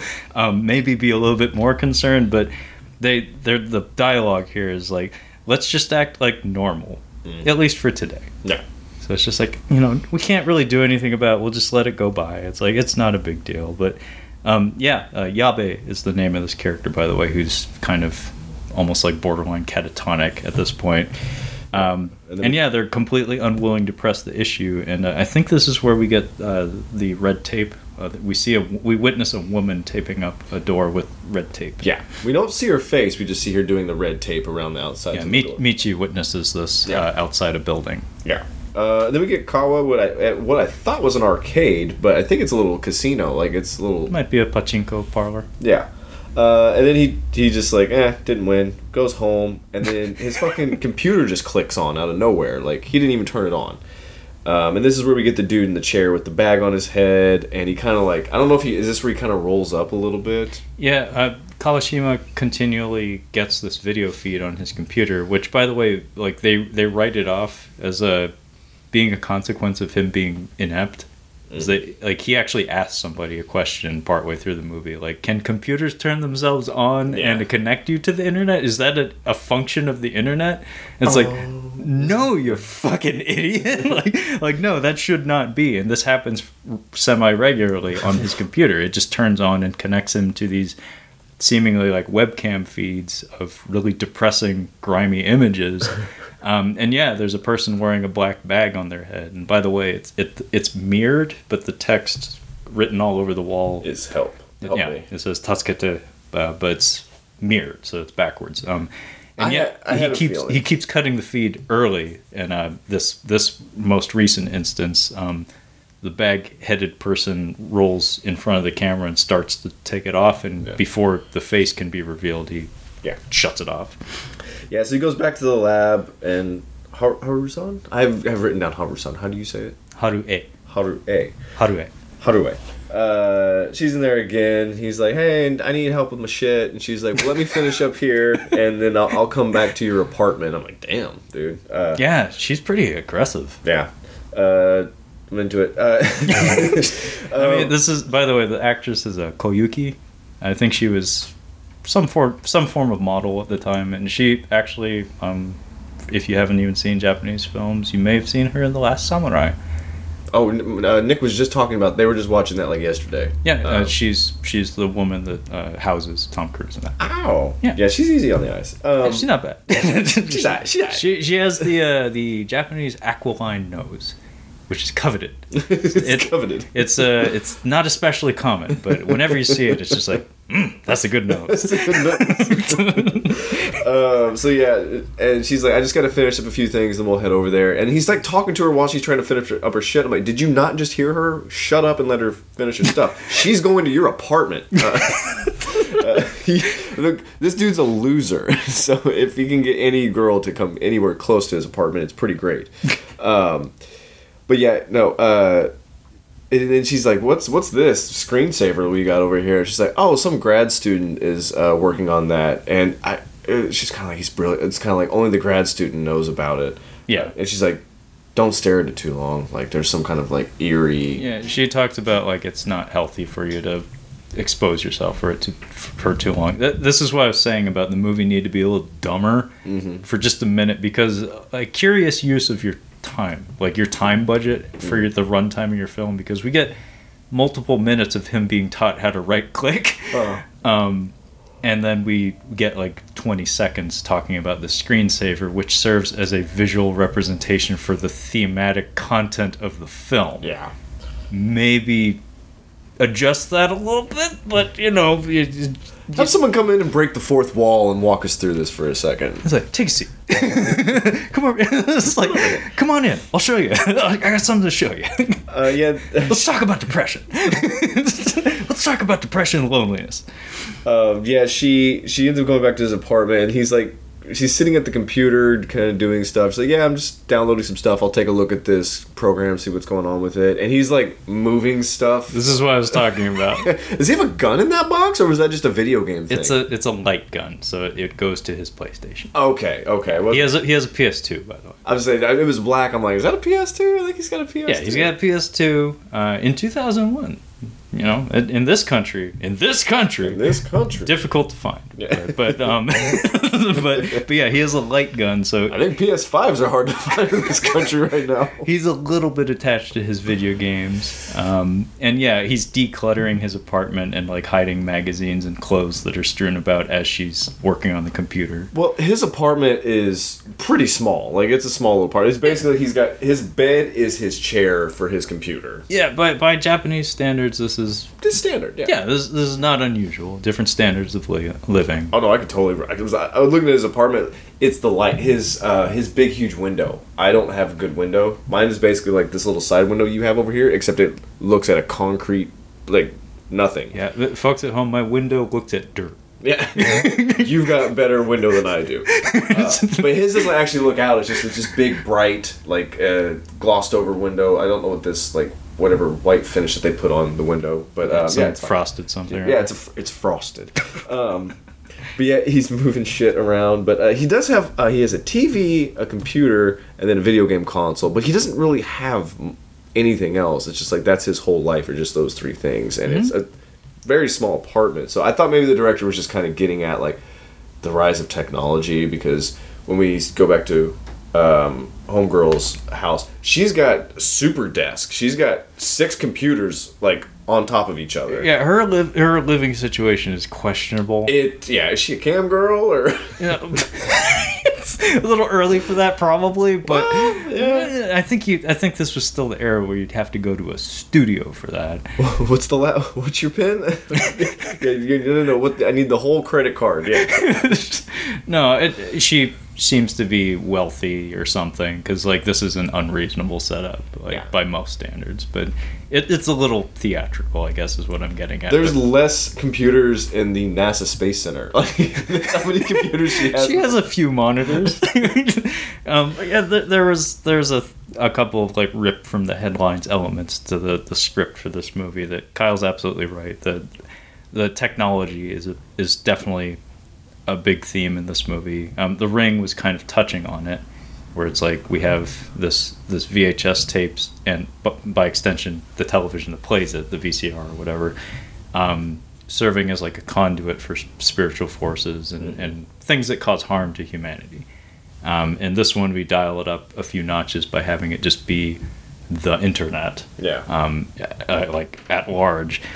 Um, but yeah, like one of the big themes is, like I said, it's all represented in that like seemingly innocuous screensaver. Yeah. The the idea the idea is that like and it's kind of amazing actually. This worked out pretty well that we're in the midst of a pandemic, and a lot of the themes that this movie brings up are ones that we're currently internationally deal like grappling with. It's Mm. this idea of disconnection, where Mhm. through through these tools that in theory should allow for greater connection between humanity. I mean, the internet was founded as a means to share share Yeah. information. Share information. Um, Information superhighway. it's a series of pipes. Yeah. It's a system of pipes, Kyle. um, it- all these tools that we we've invented and manufactured are creating disconnection. Yeah. Like like results in greater distance between human connection. Um, and it's that theme is further emphasized by the the blocking, like the positioning of the characters in the frame, where a lot of people aren't looking at each other when they're talking to each other. A lot of people are like this character Harue is continually busy whenever she's talking to him. Yeah. Like she has these moments where it's seemingly random, where she she reaches out to him almost desperately, like like I said, aggressively, seemingly pursues him. And then there's these moments where she's talking to him and seemingly just Could not care less. could not Yeah. care less about whether he's in the room or not. That is a really interesting juxtaposition. Yeah, 'cause she like she tells him, "Hey, I'm gonna come to your apartment, but I gotta finish this shit first. And then she gets there and she's just like, Well, her character here, she has a line in this scene. Uh, by the way, my note: uh, Good God, that's a lot of coke. "Yeah, dude." The only the only other uh, thing that I know of that has more Coke product placement is The Sopranos, dude. You gotta talk to those people about their diet because they're having a Coke all the he. He chugs a Coke at one point. That when they're about to kill a dude, he's like, I need something to drink, and he's like, Here, give him a soda. I'm like, No, no, no, give him water. They're gonna kill him. Oh god, if you if you shotgun a coke, like the the gas that builds up in your chest, like that's ah man, that hurts. I did that one time after weigh-ins. That's I, a spicy burp. that's a spicy burp. I chugged a Fanta because I didn't have money for anything else.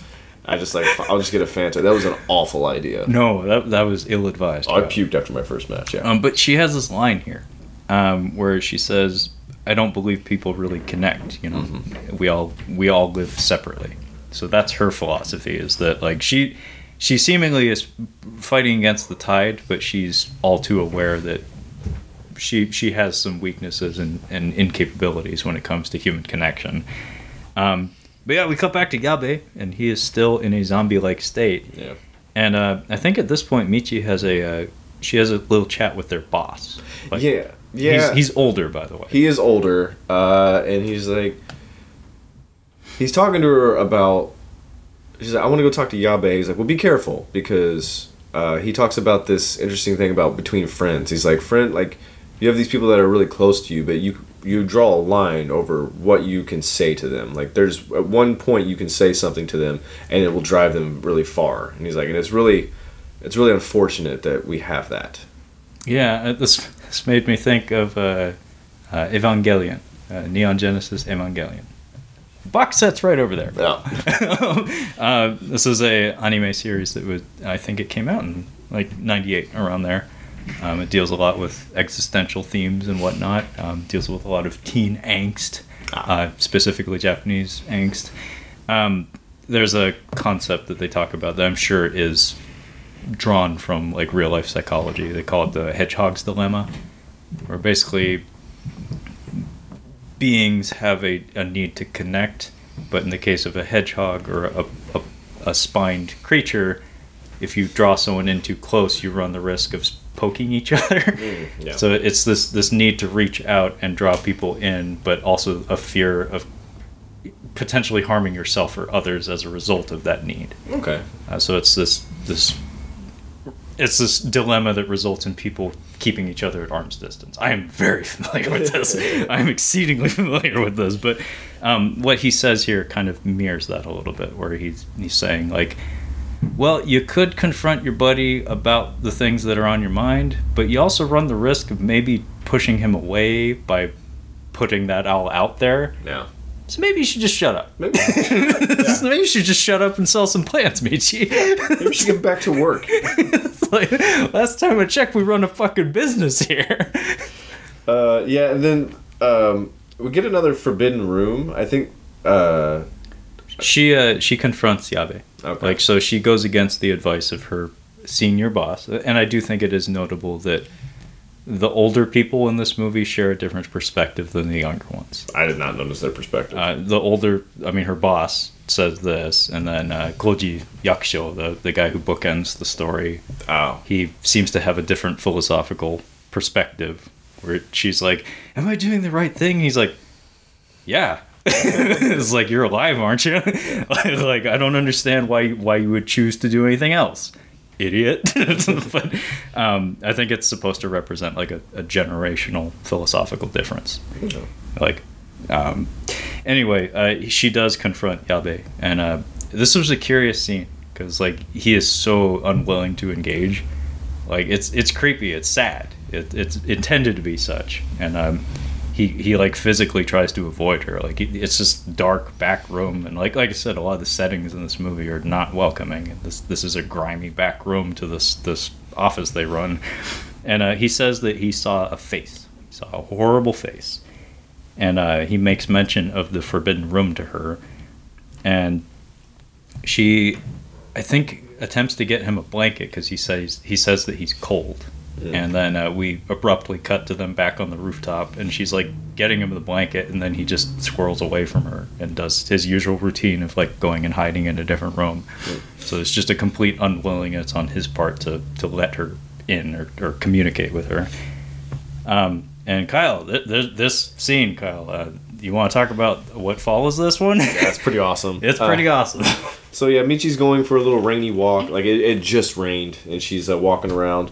Um, and then we, she kind of like slows down in the street, and she gets a sense that something's gonna happen. We see a a, a woman climbing what looks like a grain silo. Yeah. Um, uh, she- there like a refinery, something or other. yeah, she climbs, and she's just kind of standing there, and uh, Michi just kind of realizes that there's somebody up there, and then this woman just covers her face and jumps off the grain silo and kills herself. And the reaction, like Michi's just like, "Whoa, what the fuck?" And then there, there's people standing in the background that are just like unaffected by it. I, I think the scene was brilliantly executed because like there's a couple of small details and I always love when you find these in, in movies like Kyle, Kyle was talking to me about Saving Private Ryan before we started recording Yeah. that somehow after seeing that movie how many times he's still finding little things to appreciate Yeah. um, little things he didn't notice before and in, in this case he shared a detail with me that even I didn't notice so um, good movie um, but here uh, I noticed she she's like diddling her phone. She's just like dicking around on her her cell phone, her 2001 cell phone. I don't know. There's not much you can really do. Exactly. She I mean maybe she's playing Snake or something, but she hits a lot of buttons on it. But she doesn't call anyone. Like she just pulls her phone out and she's just like well, I tried. Like, and uh, also, uh, when her mom was over, um, her mom's like, but another generational thing. Like her mom is still her mom, and like telling, like telling her, like you shouldn't eat that crap. Like you should Oh, take yeah. better care of your apartment and stuff. And um, we learn very, very quickly during that one scene we see her mom that uh, her parents are split up. Hmm. Uh, so Michi is a kind of she's kind of adrift. Like she doesn't seem to have a whole lot of human connection in her life, and this is exemplified by this moment where she pulls out her phone and doesn't do anything with it. Like she hits a lot of buttons and she's like, she just gives up on making a call. It's like that's so sad. Yeah. Um, but um, seamlessly in one shot, we get this moment where we we see Michi and then we see the woman jump off, and I think there's a combination of stunt CGI and effects and some sort of like prop department effects work here. I don't entirely know how this was achieved because it's, it's all one shot, and I want to say they actually had a woman jump off the thing and then replaced it with like a prop. Like they probably shot it multiple times and then replaced it with a, a CGI prop for the impact of the fall. Mm-hmm. It's very convincing. it, it, it's really well done. Um, and what's more, the, the reaction, the crowd reaction, is again seemingly uniquely Japanese in that like there's a couple like cries of of anguish, like people are they bear witness to it, they're upset about, it, but nobody does anything. Like, No. They're just kind of like, well, Well, that happened. now like let's go back to work. Um, yeah, and then Kawa and uh, Haru are in the library, and she's looking at a book about phantoms. hot. Pretty hot. uh, yeah, she's just in the library, and then uh, we get the grad student. dude. We talk about the grad student program, and we get the grad student dude who's got the best clothes uh, in the the best clothes. the best clothes. Uh, and I guess um, Kawa. I mean, he probably has the hots for it. It's not really clear. Like he's not like a creep or anything, but he, he's so inept that it's hard to tell. yeah, you don't really know. Like he has no idea how to navigate that. Even if he even if he was really hot for her or something, I don't think he knows. I don't think he has a clue. Uh, but then the grad student dude comes in, and he's better looking than uh, Kawa. Like he, he's a better looking. oh, guy. in if this movie was dubbed, his entrance into this room would be "Sup." yeah. Uh, well, he even just like, "Who are you?" He's like, that was that was pretty that was Yeah. pretty rough. Who are you, dude? Yeah. I'm calling. Oh, but then he's like, he's friendly after that. Yeah. Um, but then uh, uh, Haru, Haru, and uh, and grad student guy are like sitting right next to each other while they're working on this program, and he's just like, oh man, she's into him. I mean, like, that's kind of what I perceived it as. Yeah, the blocking of the scene was like it brought me back to like high school or some shit. Because like it, it's kind of brilliant because it, it again it, it really emphasizes some of the thematic framework of it where it's the two of them Harue and Kawashima are just talking and they're friendly like they're they're working on the thing together like she's fascinated by whatever it is going on with his computer and then as soon as the grad student Yoshizaki comes in her energy just like like just I can't Yeah. I can't snap folks I'm sorry. Thank you Kyle. Uh, as soon as he walks into the room her energy snaps into like work mode and she physically separates herself from Kawashima and just goes to work in a corner with her her associate. Yeah. And it's almost like Kawashima's just not there anymore Yeah. and it, like the the camera even like fixates on him and he just like gives this like body language like like well, I don't know what to do. I guess like I guess I should leave. Like like I've been there, man. like I know exactly what this feels like. I'm where gonna the- let myself out. yeah, Uh, it's like nobody see nobody cares. cares? nice hat. uh, so yeah, he he walks out, and then she runs out and gives him her number. yeah. I, okay. Yeah. Right. Yeah, she like she goes from seemingly completely ignoring him in favor of working on whatever project she's got going on to chasing him down in the hallway and a woman in 2001 Japanese society willfully handing out her personal information to to a seem like a borderline stranger. I'm not familiar with Japanese culture. I'm guessing that's not very common at the time. It's a very male dominated society. Gotcha. All right. Yeah. So we're we got the kid from the Grudge in the library. yeah, so Kawashima, uh, he actually goes back to the library. Where, by the way, he he tells Harue when he runs into her, "I don't spend much time in libraries. I couldn't find the exit. There's very clear signage that reads He was Exit. Yeah. Well, he was looking for her. no, yeah, Yeah. I mean, obviously, but um, he actually goes back and he picks up the book that he caught her reading in the library, the Phantoms book, and uh, the book, he like the passage that he reads, like posits that ghosts do in fact exist. Mhm. Like the the book like present presents it like just like sheer fact. It's just like oh, obviously ghosts exist. I was gonna say, well, I was gonna say, here comes the duster and uh, duster and ponytail. Well, I mean, yes, obviously ghosts do exist. I've seen five ghosts myself. I have seen five ghosts myself. um, and uh, apparently in great number, uh, because the, the the theory that the book posits is that like all things that exist, uh, clearly when they expire, they produce some sort of spectral entity of some sort. So all things that have exist over X number of, of eons have produced ghosts. So obviously there's a shit ton of ghosts, and emphasis on obviously. Well, it, the the thing is, it's just like we all know that the Earth is being held up by a giant turtle, and it's like, yes, clearly. that. I mean, that's the tone. Yeah, it's, it's like it's the tone. Obviously, there's ghosts and there's you know apparitions and there's other realms. You know, It's like, obviously, my spirit was expelled from a volcano Yeah. six billion years ago. teetering into into Scientology there. yeah, that's what that was. Okay. That's what I was I was going. like, was that intentional? No, that was very intentional. Um, but yeah, he, he reads this book, and uh, he so now he is empowered with this information, and then uh, the grad student Yeah. Yoshizaki Yeah. uh, comes out, and uh, there's a bizarre exchange here where It he is- just he just like pulls up a seat, and he's like, "Hey, see that ghost over there? the guy from Jurassic Park 2, like the Lost World, he just like just pulls up next to Jeff Goldblum. Yeah, you're him, right? Yeah. yeah. Fuck, dude. Oh, the guy chewing the gum. yeah. Oh, Oh, d- yeah. him, right? Gum chewing guy. Yeah. Yeah. We've both seen that movie Wait, a few times. Uh, yeah, yeah. I'm probably gonna watch it tonight. Now that we've talked about it because we've already, that's the second time we've mentioned it today. Yeah. shoot it, shoot it. um, yeah. So he's just like, see that ghost over there? and he's like, yeah. He's like, but I don't. believe He's like, yeah, I don't believe it though. And he's like, well, it's real. You got to go chase it. And I'm like, what the fuck are you talking about? I have. I thought I missed a beat. Like I, I thought I, I skipped a scene or something. I was really confused by that. I just told you what happened in the scene. Yeah. yeah, no, Kyle is absolutely right. That's what my notes say too. He's like, go chase it. And he's just like, all right, man. okay. and he goes to chase it. Obviously, the grudge kid just walks a little bit and then disappears around the corner. And it's like, well, okay. yeah, and we get this moment where Kawashima jumps out of his chair and sprints in a library. Yeah. Nobody shushes him, by the way. Yeah. Shh. yeah. Man, he sprints. He cha- he tries to chase a ghost, and this this person he just met tells him, "See that ghost over there? You need to make a run at him and try to grab him." And it's like, okay, I'll do that. Um, but yeah, the ghost escapes, and uh, uh, the, these two characters uh, they have a conversation after the fact.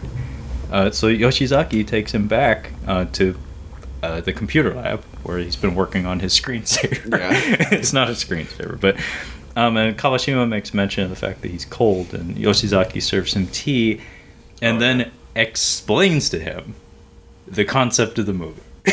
Ooze into our realm is Yes. the, the line that I took. Um, Yes. Do you want to explain this? I. It's gonna be very patchy if I try to explain it. Have a go at it, and I'll I'll see if I can fill in any blanks because you, you might you may nail it. So from this guy, this guy's theory, he's just like when people die, they go into another realm, but the realm gets too full, and they have to come over to our side, and they latch on to whatever they can to stay on this side. But he's like, but they don't want more people. They don't want more souls over there. They want to be over here. I- don't really know. It's very poorly explained. Okay. Um, I, I want to say this is an error in the presentation of the film. Like I said, this is not the first instance of this in terms of like budgeting your screen time. Like maybe you should have put more emphasis on that screensaver thing. Way too much time on the roof. really. Way too much time on the roof. Like like the the, the budgeting of the the usage of time is not especially well considered. Um, the, the film's really well shot, um, but in terms of editing, there you know there's a couple more passes that could have been could have been necessary here. Um, but yeah, what I understood is that you're you're absolutely right. Um, the afterlife uh, is finite. Basically, um, the number of spirits that exist, the number of ghosts that exist, are uh, finite to such a degree that when it reaches max capacity, they start to spill over into our realm. Um, anyway, uh, this uh, explanation is kind of not interrupted but supplemented by some cutaways. So as he's explaining this, um, we we have these cutaway scenes where um, veteran uh, trashy Japanese actor uh, Sho Aikawa uh, shows up as a construction worker. Um, he's a maybe like he, he's really well known in the U.S. anyway for uh, being part of uh, Takashi Miike's Dead or Alive trilogy. Okay. Um, he did a lot of like yakuza type movies. He's he's an, he's a curious screen presence. He's really tiny. He has kind of a squeaky voice, but he plays a lot of tough guys.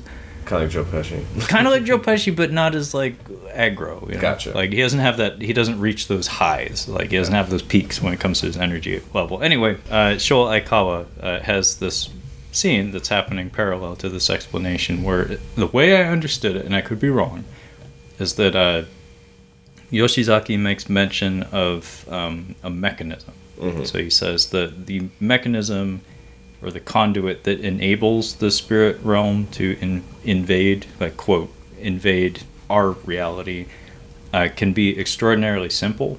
Like it, it doesn't even need an explanation. Uh, whatever whatever the conduit is, um, once it once the process is started, it kind of opens the door for it. It the door's just permanently open. Mm-hmm. Um, so these in, these incursions or in, invasions can just happen at will now. Um, and so we have this episode here where Sho Aikawa is at a construction yard, and seemingly at random, he, he peers into this this building that's about to be demolished, and he peers in through this window, and it's just this vacant room, and he borrows some red tape and he seals off all the uh, the entryways, so the window and the doorway to this this room, and then uh, this is narrated by Yoshizaki explaining the concepts of mechanisms and conduits. And so what we learn here is uh, these forbidden rooms are basically sealed off environments that he he says he all the explanations in this are incredibly loose, but um, they're not they're very ill defined. But the way he explains it, to my understanding anyway, is that when you seal off this space, um, there's like a gestation period, and then a spirit can manifest in there and enter our realm. And then through contact with one of these spirits, the way I read it was they kind of replace a, a human presence in our reality. And it's, it's kind of like a swapping of sorts. But we get this really interesting looking scene where this vacant room, we see this just like black smudge just form in the back corner of it. And it's like, oh, that's what a ghost looks like in this movie. And oh, they just manifest when when a, a room is left alone and vacant, like when it's sealed off like this. Not especially thrilling, not especially well explained, but but uh, the movie starts moving uh, from this point, thankfully. Um, and we do see that uh, Michi, uh, her boss, uh, we see him uh, taping up a place. Um, so he's apparently participating in this ritual that I don't know how it's communicated or explained to people, like if it's like a social contagion of some sort. We did see printouts about forbidden rooms and red tape at one point, but again, uh, this is both Kyle and I kind of groping in the darkness trying to understand this. Yeah. Um, and also Michi's friend uh, Junko, her uh, coworker, starts musing about like peop- she mentions verb she like she verbalizes that people are disappearing. This is where a show would have been better than a tell. Mm-hmm. Um, this is something that I would imagine like I didn't finish it, but the American remake I wouldn't be surprised if this was visually represented a little more strongly than in this film because it, it does kind of just happen. Like it, it's not especially obvious that, that what we're talking about is happening. Yeah, it's not obvious at all. Yeah. Um, and Michi does get a uh, Tasukete call from uh, Yabe, uh, who, as we mentioned, uh, is their coworker who uh, has been distant.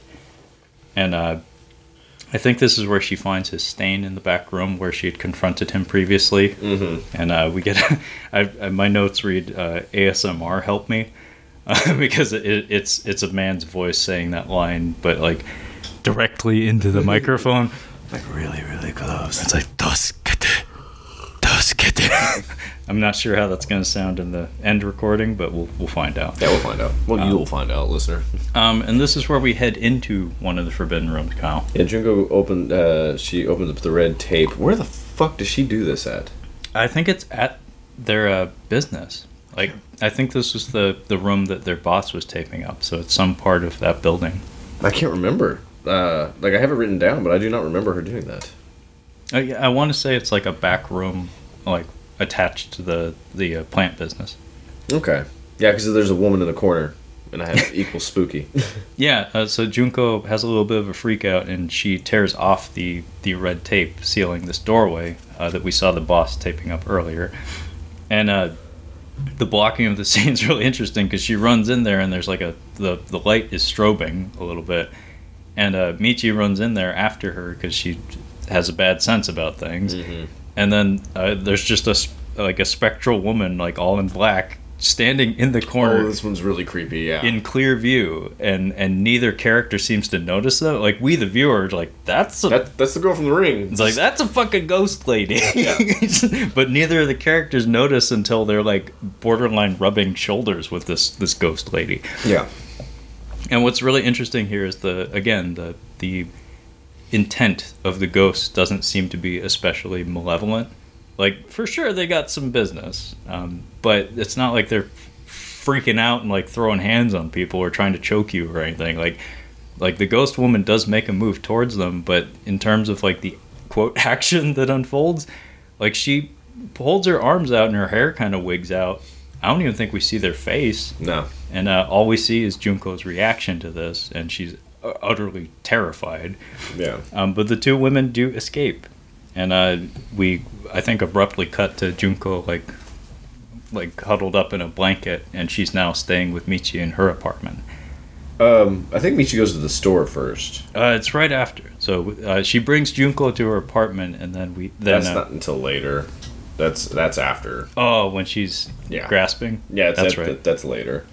Um, yeah, Michi goes to the store, and then she ends up just walking out with this stuff. I don't know. I forgot what happens here. This was cute. I, I actually like this moment. It was like this was what I wanted more of, honestly, because what Junko had mentioned earlier about people are disappearing. This moments like this would have emphasized this more. So, Michi goes to a, a convenience store and she just grabs an armload of stuff, um, just treats and whatnot. And when she goes to the cashier's counter, there's no one there, and she just stands there like for a good solid minute Mhm. and then there's a, a a window of some sort that it's like part of the back office to the convenience store and there's a man standing there who's like partially obscured um, so it's like ha- only half of his face is even viewable Mm. and uh, there's a distortion effect that uh, comes over the glass as well but he's just staring at her and he makes no move like whatsoever but it's chilling to look at. And yeah she panics and she runs out of the store and you can actually hear the alarm Alarm. sound. But but i think it's supposed to emphasize that yes people are disappearing and the streets are becoming more vacant. And then i don't know if that was supposed to be a ghost i don't know but he not especially sociable individual shitty employee at the very least. Um, but yeah uh, we i think we cut back to kawashima Yeah, he goes to the lab, and I think the lab is trashed. yeah, it's it's a mess. And then I was curious about these computer chairs that keep rolling into the room. Yeah. Like, you can tell there's like production assistants just like that was their job that day is to roll chairs into the frame. Um, and then yeah, Kawa's with. Does he go to her apartment? Haru's apartment. Yeah, uh, he sees uh, one of the computer displays at the office, like at the com- like the computer science department. Like there's a, a display of a man phasing in and out, like on the webcam. It's kind of creepy looking, but uh, he goes out in the rain uh, to Harue's apartment because I guess she had her address on that card he, she gave him. And uh, he's banging on her door, and then it just so happens, like in the stairwell just down the hall, she pops up and she's droning to herself about people disappearing and needing to run away and like he ends up grabbing her like physically like having to pull her down the stairs and like take her back to her own apartment Yeah, and then she's just talking about death. Like we have like a real existential talk about like death, and she's like, "What if you're like you're alone in life, but what if you're alone in death too?" It's just yeah, we're just talking about death for a while. Yeah that, that's one of the core themes of the movie and and like one of the big reasons why i didn't watch this movie when i was younger is because the subject matter on paper anyway. Not now that i've seen the movie it's like eh, it's nothing to be afraid of. Yeah. but like in terms of the concept i actually do think there's a lot of material here like there's a lot of really interesting things you could do with, with this because the, the theme that i was telling kyle about before we started recording that, that resonated with me and actually legitimately scared me a little bit is this idea of humanity petering out uh, out of apathy or just didn't the lack of desire to continue on. So instead of like a calamity or like some malevolent force invading reality and like eliminating people it's just like humanity just collectively sighs and says you know i just don't care enough to, to try or, or or participate or, or exist any longer. And to me that's a really scary thought. Um, and also like japanese society like con- like contemporarily and in this time period in 2001 was going through this problem where there's a concept called uh, hikikomori. It's a basically it's uh, shut-ins. It's people living alone in tiny environments Right. and willfully kind of removing themselves from society.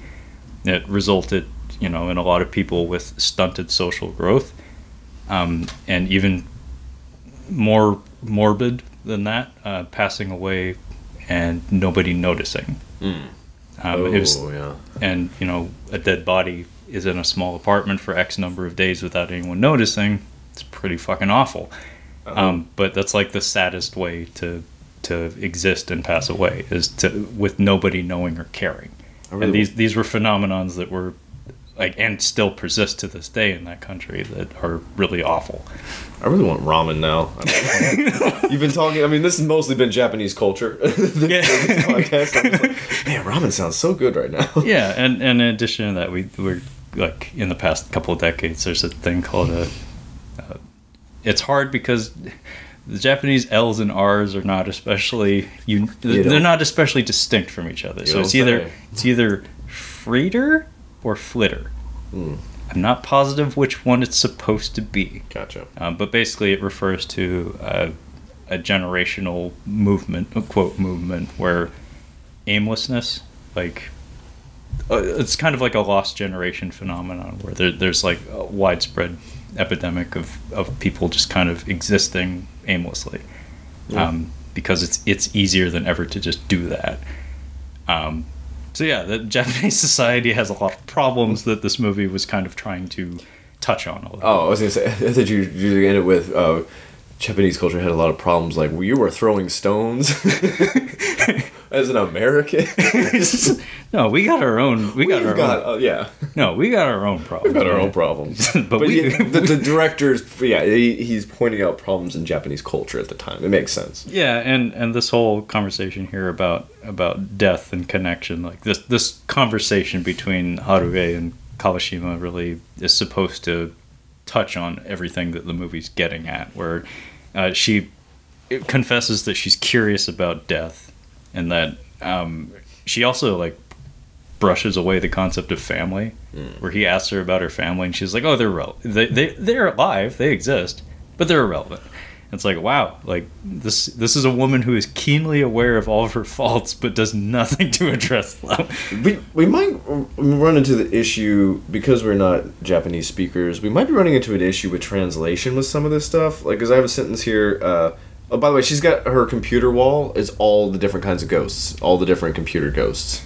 Yeah, yeah. Um, but there's a line: ghosts will try to make people immortal by by trapping them in their own lonely, loneliness.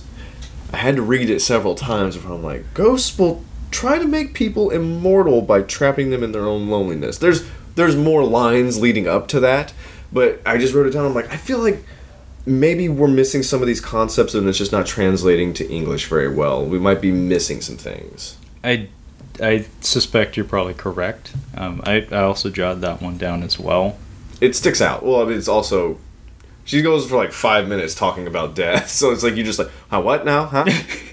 it's like a Tarkovsky film, honestly. It's like I was watching Stalker. I'm like, what the fuck are you even talking about, dude? She has a couple of really interesting lines here, like regardless of potential lost in translation effect here. Um, like one was, uh, "Nothing changes with death, just right now, forever."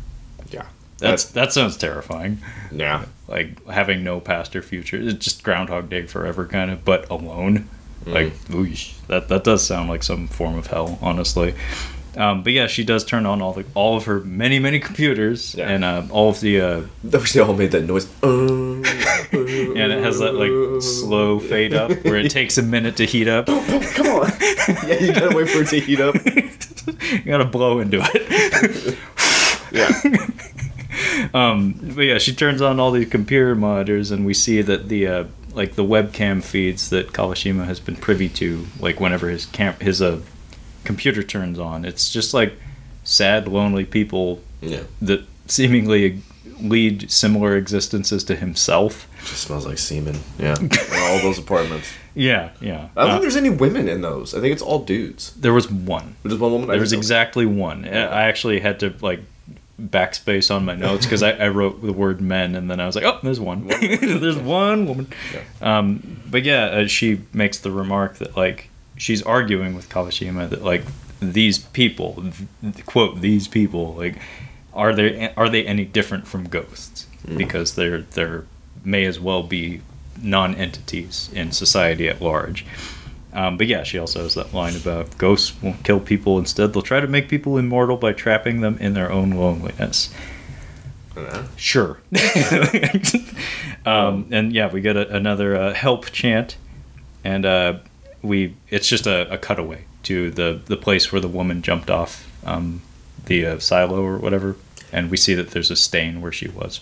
I feel like I'm gonna I'm gonna keep audition into this as well into the J horror this this area because it's also a film that has its um like this is a help me in this one the ring is like the seven days thing audition it's kitty kitty kitty kitty kitty if you haven't seen that movie oh that's that line will haunt you Yeah, no, no I mean that was a fun watch. Yeah, I'm, I'm, I'm glad we got around to that one because uh, very similar to this one. Uh, it's a movie that I knew by reputation. I knew it by its place in film history, uh, but I hadn't seen it.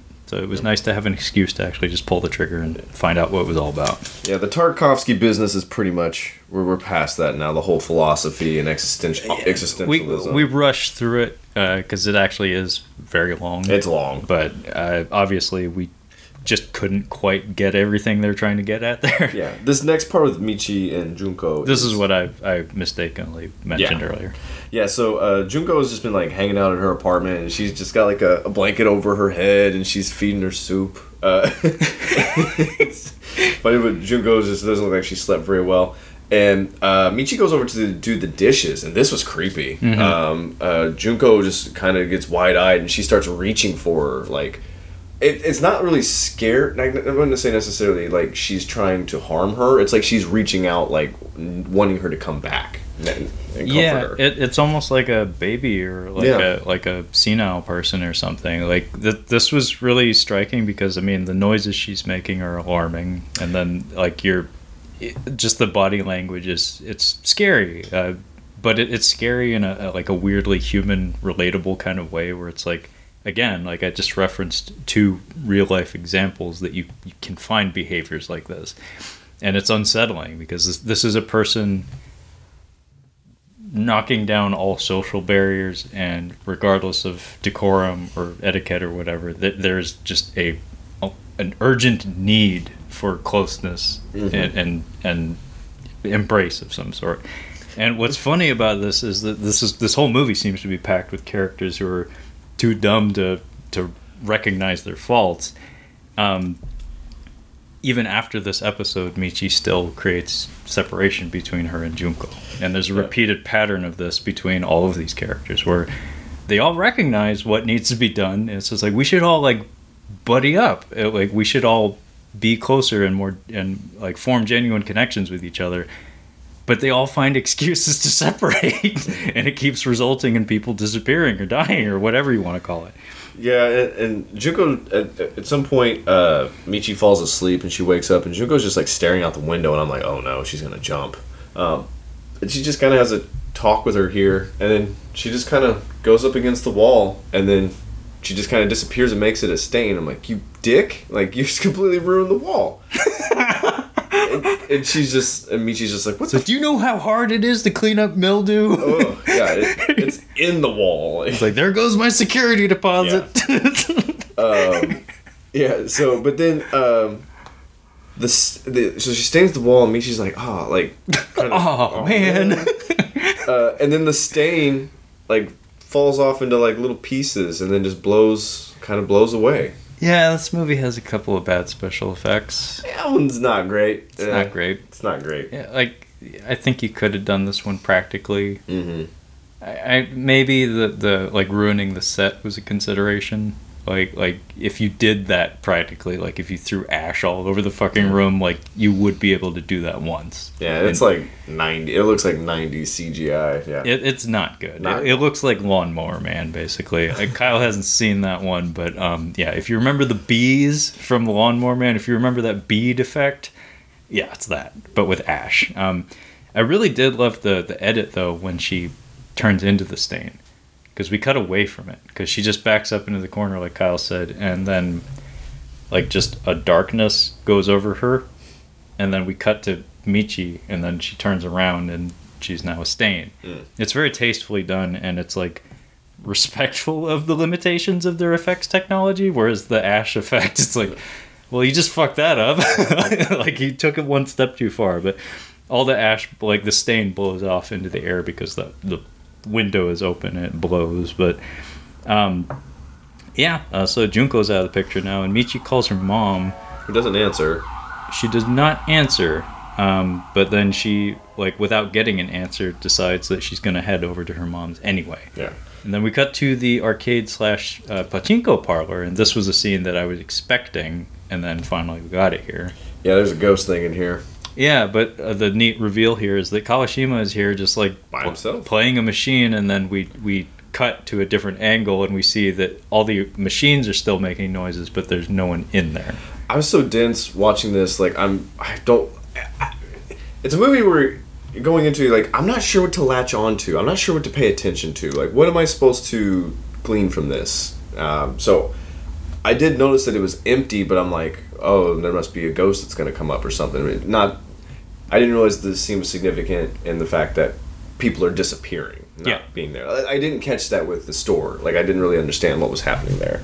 Yeah, well, I mean, you went into this movie largely blind, correct? I had absolutely no idea what this was about. I didn't even. I don't even think I read the description. I just found the the movie and just like Pulse. I, I think I, I did read the description before. I'm like, yeah, Pulse sounds fine. I mean, that was me with basically all your picks was mine. So, um, yeah, I mean, going into it completely blind, not knowing the themes of it You went Yeah. into funny games completely blind. completely. Ooh, that's Com- awesome. Yeah, no, it worked out. It worked out. It worked out exceedingly well. Uh, By the way, uh, I did mention that Kiyoshi Kurosawa directed uh, Sweet Home, which was a Capcom product. Mhm. Super Street Fighter 2 makes a cameo in this scene. so Oh, does it? Capcom connections. I did it's it's fuzzy.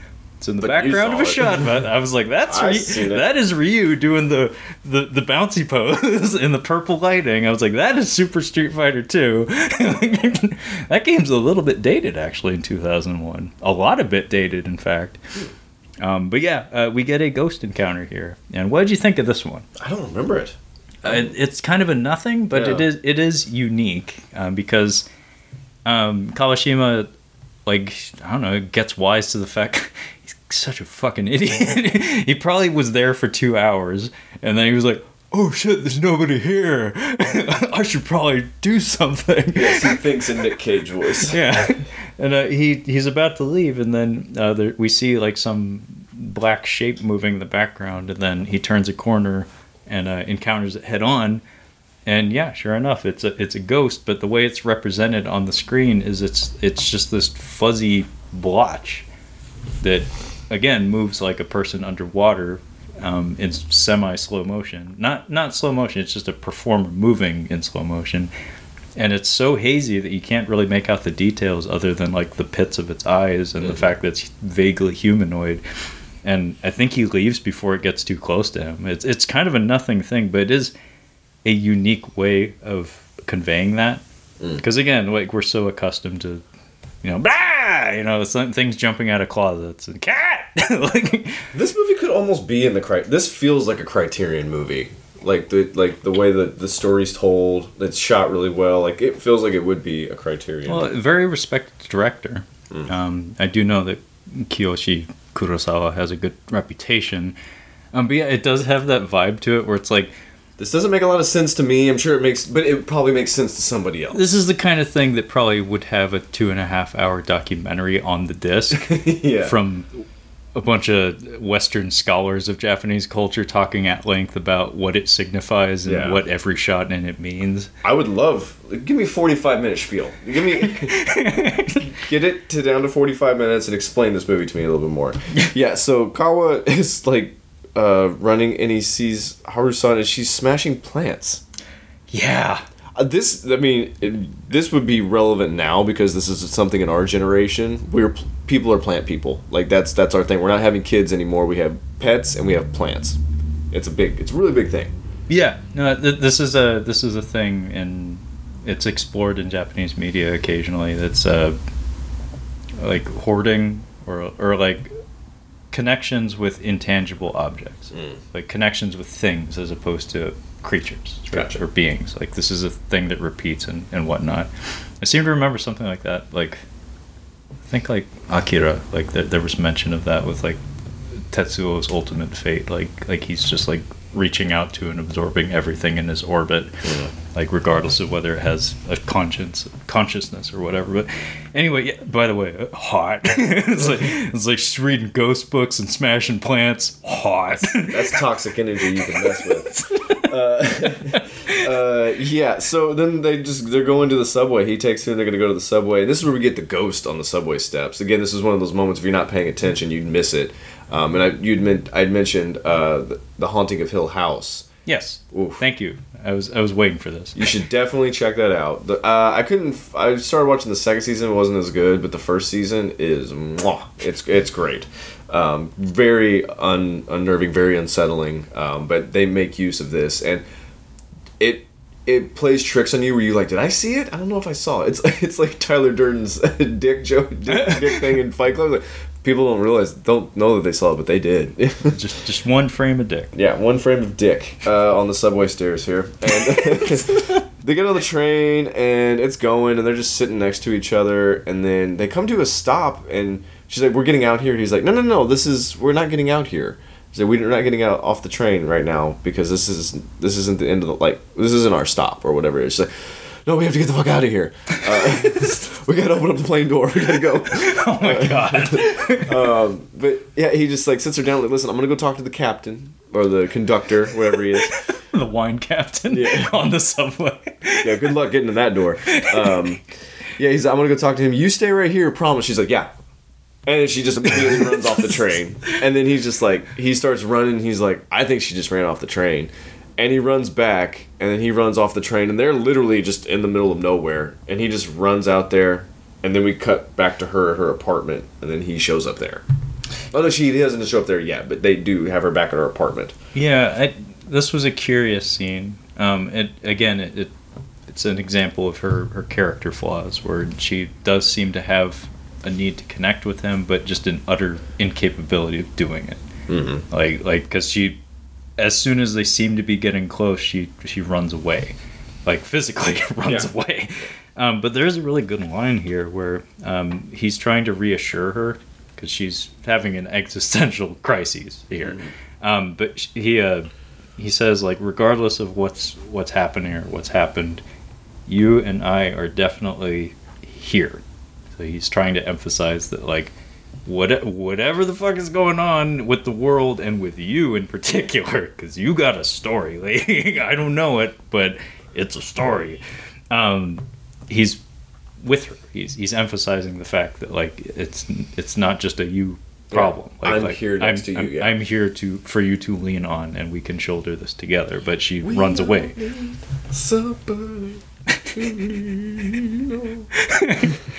good song Yeah. Uh, yeah, then we get the wall of computers, uh, and then we get the forbidden room again. Uh, and then she's focusing in on the chair guy. Uh, yes. Yeah. And chair guy finally reveals his face. And then Yeah. he shoots himself in the head. Yes, he, Yeah. he does shoot himself in the head. I, I don't know how easy it is to get a hold of a Glock in Japanese society. Um, And but th- this is when I, I believe I text Trevor. I'm like, is there like, it's like a like a, a spike in suicides in the late '90s? there's always suicides in Japan. Well, I've, I've heard that before, but I feel like it was very relevant at the time. It, I'm like it, It must was. have been very relevant It at was. the time. Because that's where I was asking. I'm like, maybe I'm missing something here culturally. I wasn't sure. no, Um, but yeah, the dude's ends up shooting himself for some reason. I don't know why. Hmm. It was just my own brain, but I was getting like 28 days later in the beach vibes, like with certain. Um, I think maybe the filter a little bit, like the beach kind of has a little bit of like a like a gloss to it, like a like a little white sheen. Um, but like there's a graininess. a graininess, Yeah. yes, yeah. There was like a graininess to it, but then, but then 28 days later, it kind of kicks in. You remember that? Um, um, uh, oh God, what's this? Cillian Murphy, I want, I want to say Chilean. Chilean. I want to say Ciaran Hinds, but like, that's not right. It's the No, he the man with the perpetual scowl. no, Um, no, the guy with the eyes. Yeah, the guy with the eyes. Uh, Scarecrow. uh, oh, Peaky Blinders. Ninety percent of that show is people just saying Peaky Blinders out loud. Oh no. It's dude, you. it's it's not a great show. It's fine. It's okay. But like, it's a lot of slow motion and a lot of people walking into rooms saying Peaky Blinders.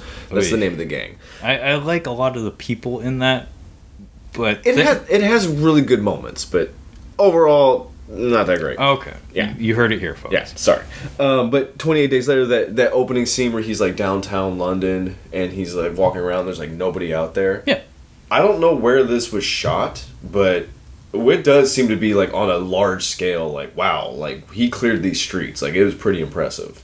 Yeah. No, like this is as far as I can tell Tokyo, like Okay. and some major avenues of Tokyo that I'm sure it was difficult to get even the shots that they got. Yeah, that was, I was I'm like, man, I think And they, and there is evidence of digital assistance to like Oh, to add props and remove props. well, there was that too. Yeah. Yes, I, I noticed that digital system. but logistically for a low budget movie this was uh, difficult. I think the only one I've ever seen close, to, like as close to this, is the chase scene in the Dark Knight, or yeah, the Dark Knight, the down the streets of Chicago. I'm like, there should be way more cars than there are here. Like, but yeah, this was pretty. It was pretty impressive. Yeah. Um, but yeah, so we get a construction list. Uh, so this prints out. What, I don't understand what this whole thing was.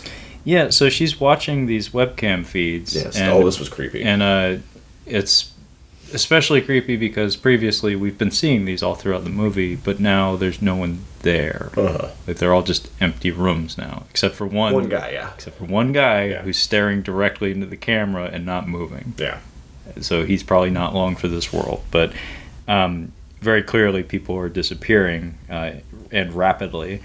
Um, and yes, she witnesses the person with the bag on their head shoot themselves, and uh, seemingly independent of her control of her computer, uh, her printer starts printing out um, the Forbidden Room page that we'd seen earlier printed out elsewhere, as well as what seemingly it's like it's a mess of words, but it looks like almost like a guide for how to construct a Forbidden Room. mm-hmm. Um, and it, it emphasizes the need for red construction tape. Uh, so it's almost like this is a tutorial for how to give like bring ghosts into this world. Um, and uh, this is also where we get some uh, like voyeuristic footage. Uh, again, through like grimy webcam footage uh, from Harue's apartment behind her. Mm-hmm. This was kind of cool yeah, uh, because we keep cutting back and forth between her sitting at her desk looking at a computer to the, the POV shot uh, that's grossly distorted. And she gets wise to the fact that, like, oh, that's right over there. And it's, Yeah. it's looking at the back of my head. And then we keep cutting back and forth between her walking towards it and the POV. yeah. We have this this half cracked, perfectly dark uh, room on the other side of this door. It's like, oh, great. It's pretty good setup. Yeah. Uh, not a huge payoff, but, like, in terms of, like, building tension, it's pretty effective. It's a very strange payoff because she's walking towards this thing and there's nothing there. Yeah. But she goes up and she hugs it and she says, "I'm not alone." Yeah. That's it was very strange. Yeah, weird weird payoff here. It, Uh, it's al- like I almost read it as like she's choosing to like share herself or form a connection with us just the spectral entity rather than her fellow man because like she does seem to have a low opinion of humanity like she's very pessimistic um I so get like, it. it's like i guess she decides to make out with the ghost That'll be hella funny. Like Kawashima walks into the room and she's like tonguing the air. yeah. uh, yeah, then, then Kawa comes in. She's not there. Um, and then we get a bunch of people missing on the news. Like the news is like people are missing all over the place. yeah, so apparently someone's still around to read the news. Mhm. Uh, so that's something, I guess. But yeah, it's just an endless parade of missing persons all over Japan. Yeah, and then uh, Kawa's just walking down the street, and he just goes up to a soda machine. See, this is me emphasizing the point that he is a little dense. Yeah. Because the way he walk, he like, he like, dude walks up to this vending Yeah. machine. He's like, click, click. I'm just gonna hit some buttons without putting some money, and I'm just gonna yank the door up. yeah, and yeah, He's like, I'm hungry. I should put something in my mouth. and then our two t- separate storylines kind of converge because he sees Michi uh, just like hunched over in a car, and he's like, "Here, you want a you want a soda?" and they're like, "This was kind of funny." He's like, "Yeah, I'm looking for my my my she's my girlfriend. Uh, she's girlfriend." It, I I don't know where they are to to do this, but this was really a fu- I thought it was a funny line. She's like, "We can go look for her. How about that abandoned factory?" I'm like, "Okay, we're gonna go to this abandoned factory." well, what's cute about their interaction is is that this is the most genuine and kind of warm interaction in the whole movie. It really is, yeah. it's kind of cute actually, because like she's asleep at her wheel and he's like, "You want you want some candy?" it's like, They're the two people who they're the ones putting themselves in these situations trying to interact with people. Like, Yeah. she's the one who's like, I want to go talk to Yabe, and the boss is like, "Yeah, fuck that." yeah, fuck that guy. Fuck that guy. Uh, and then he's trying to figure out what's going on with his computer. He's seeking out Yeah. people. So these two together, yeah, it, it's warm. It, it, it's nice. Well, yeah, I mean, like you said, like good, good on you for pointing that out. They are the two, like regardless of their faults. Like I, I, I tease him for being an, an idiot, Yeah. because he is. Yeah. But he he does show, and he has an energy and a willingness to to reach out to people that is not present in the other characters. And kind of same with Michi. She's the one that like. Junko keeps like tugging her sleeve and and talking about like we should do something, and Michi's like, well, I guess I'll go do something. She's the one that acts acts on. it, You know. my neighbor, uh, he's only knocked on my door one other time. There was a leak in my uh, in my uh, in my ceiling, and he Oh. lived above me. And I called. I let the landlord know, like, "Hey, you guys want me to come check this out? There might be like a leak inside." Uh, so he came down in the mo- like like before work one morning. He's like, "Hey, I I heard there's a leak," and he like knocked on the door. I'm like, "Who the fuck is this?" At eight thirty in the morning. And he's Grabbing like, your bat. I'm like, what the fuck is happening? Uh, and he's like, yeah, there's a. You said there's a leak. I'm like, yeah. And like the landlord's gonna look at it. He's like, okay, well I'm a plumber. I'm like, okay, cool. I don't know what the exchange was about. But yesterday, I'm sitting there watching a movie where uh, somebody basically knocks on the door and gets that makes their way in, and something bad happens. So I just get this loud knock, and I thought it was the Amazon guy. They'll just like give me a knock and just leave my package there. But he knocks. He's like, "Hey, it's your upstairs neighbor. Uh, you had a package out here. I thought I'd just bring it down." I'm like, "Okay." I'm I'm such a dick to him because I'm like, I, I'm not trying to be mean or anything. It's just like, don't not like don't fucking bother me, dude. I mean, I'm just leave it in front of my this door. This is Seattle, motherfucker. Yeah, I live in a city. Like somebody's knocking on my door. I'm like, it's either the cops or somebody who wants to kill me.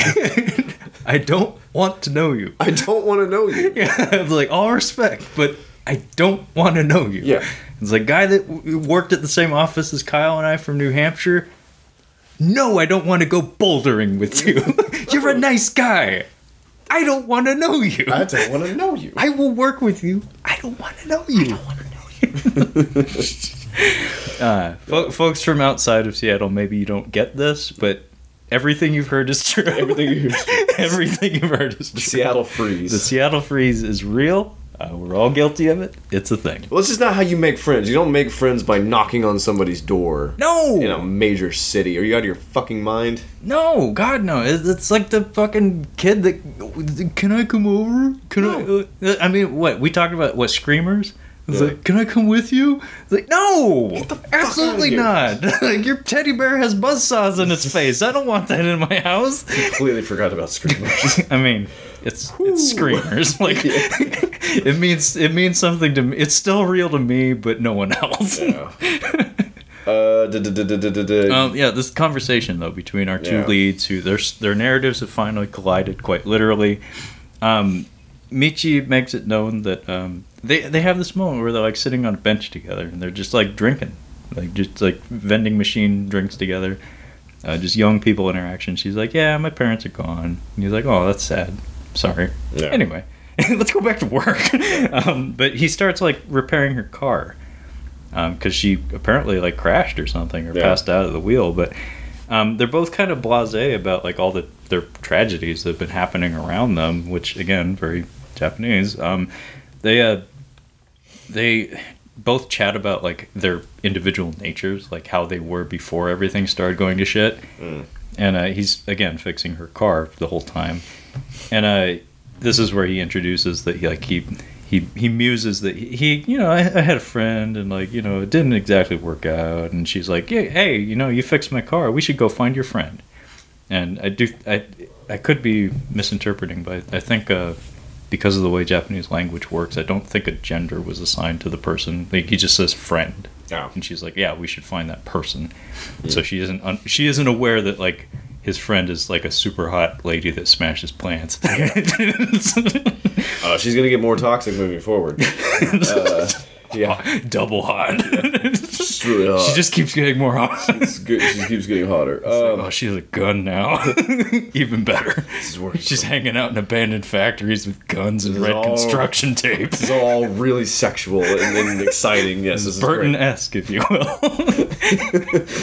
Um, so yeah, so they go to this abandoned factory. Uh, You want to hang out? Let's go to the band yeah. I mean, it, it looks like the like um, Splinter's gang. It looks like someplace like they would hang out. Yeah. Oh, yeah, the Foot Clan. They Foot hang, Clan, Yeah. yeah. this is their, one of their training facilities. This is one of their This territories. yeah, this is where they do their uh, Christmas ornament drill. Uh, yeah, Coruscant's there with a gun. Uh, and I have uh, Coruscant's got a gun, and she's gone. Yeah, uh, she she pops up for a second. She has a bag on her head, by the way, Yeah. and she is brandishing a pistol. And they Oh, she's gone, meaning she shoots herself, not not she leaves. I'm like, and she's gone. yeah, no, she- I wrote a joke in here, and I didn't pick up on my own joke.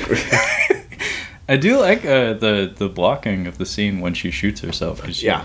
Um, she has this like table with a bunch of shit on it, and she's brandishing this pistol, and Michi's like, "Buddy, yeah. I don't know you very well, but your friend seems out of sorts. I know she's mega fucking hot. I know she's got the nose. Her? Yeah. It's now like- I know why you want to come here. it's like that bone structure. Mm. Yeah. it's, like, it's like she's a twig, but that nose, man.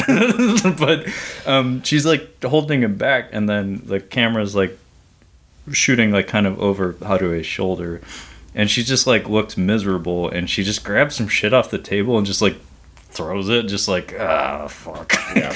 and and very shortly thereafter, just puts the gun under her chin and pulls the trigger. Yeah, uh, Kawa obviously, because a hot girl has killed herself, runs over there like, "Oh no, what happened?" He's like, "I gotta call the police. I gotta call the ambulance." He's like, "Ah, fuck it," and he It, just it's pretty. It's so fucking sad because like he does what like most people would probably do, but it's like, oh wait, everybody's gone. yeah, So, but he does he does the pantomime of pulling out the phone and like starting to dial it, and he's like, oh yeah, fuck, Yeah. I'm an idiot. um, yeah. Then we just kind of go out of there and we go to the car and we're just fine with what. they just go to happened. the car, and then he's like, oh man, we're out of gas. I probably should have checked that. Yeah. Idiot. She's like, okay. He's like, I can go inside. There's a gas tank over there. She's like, hey, don't go into that room with the red tape around it. Only bad things happen. He's like, I'll be fine. I got this. oh yeah, I'll be fine.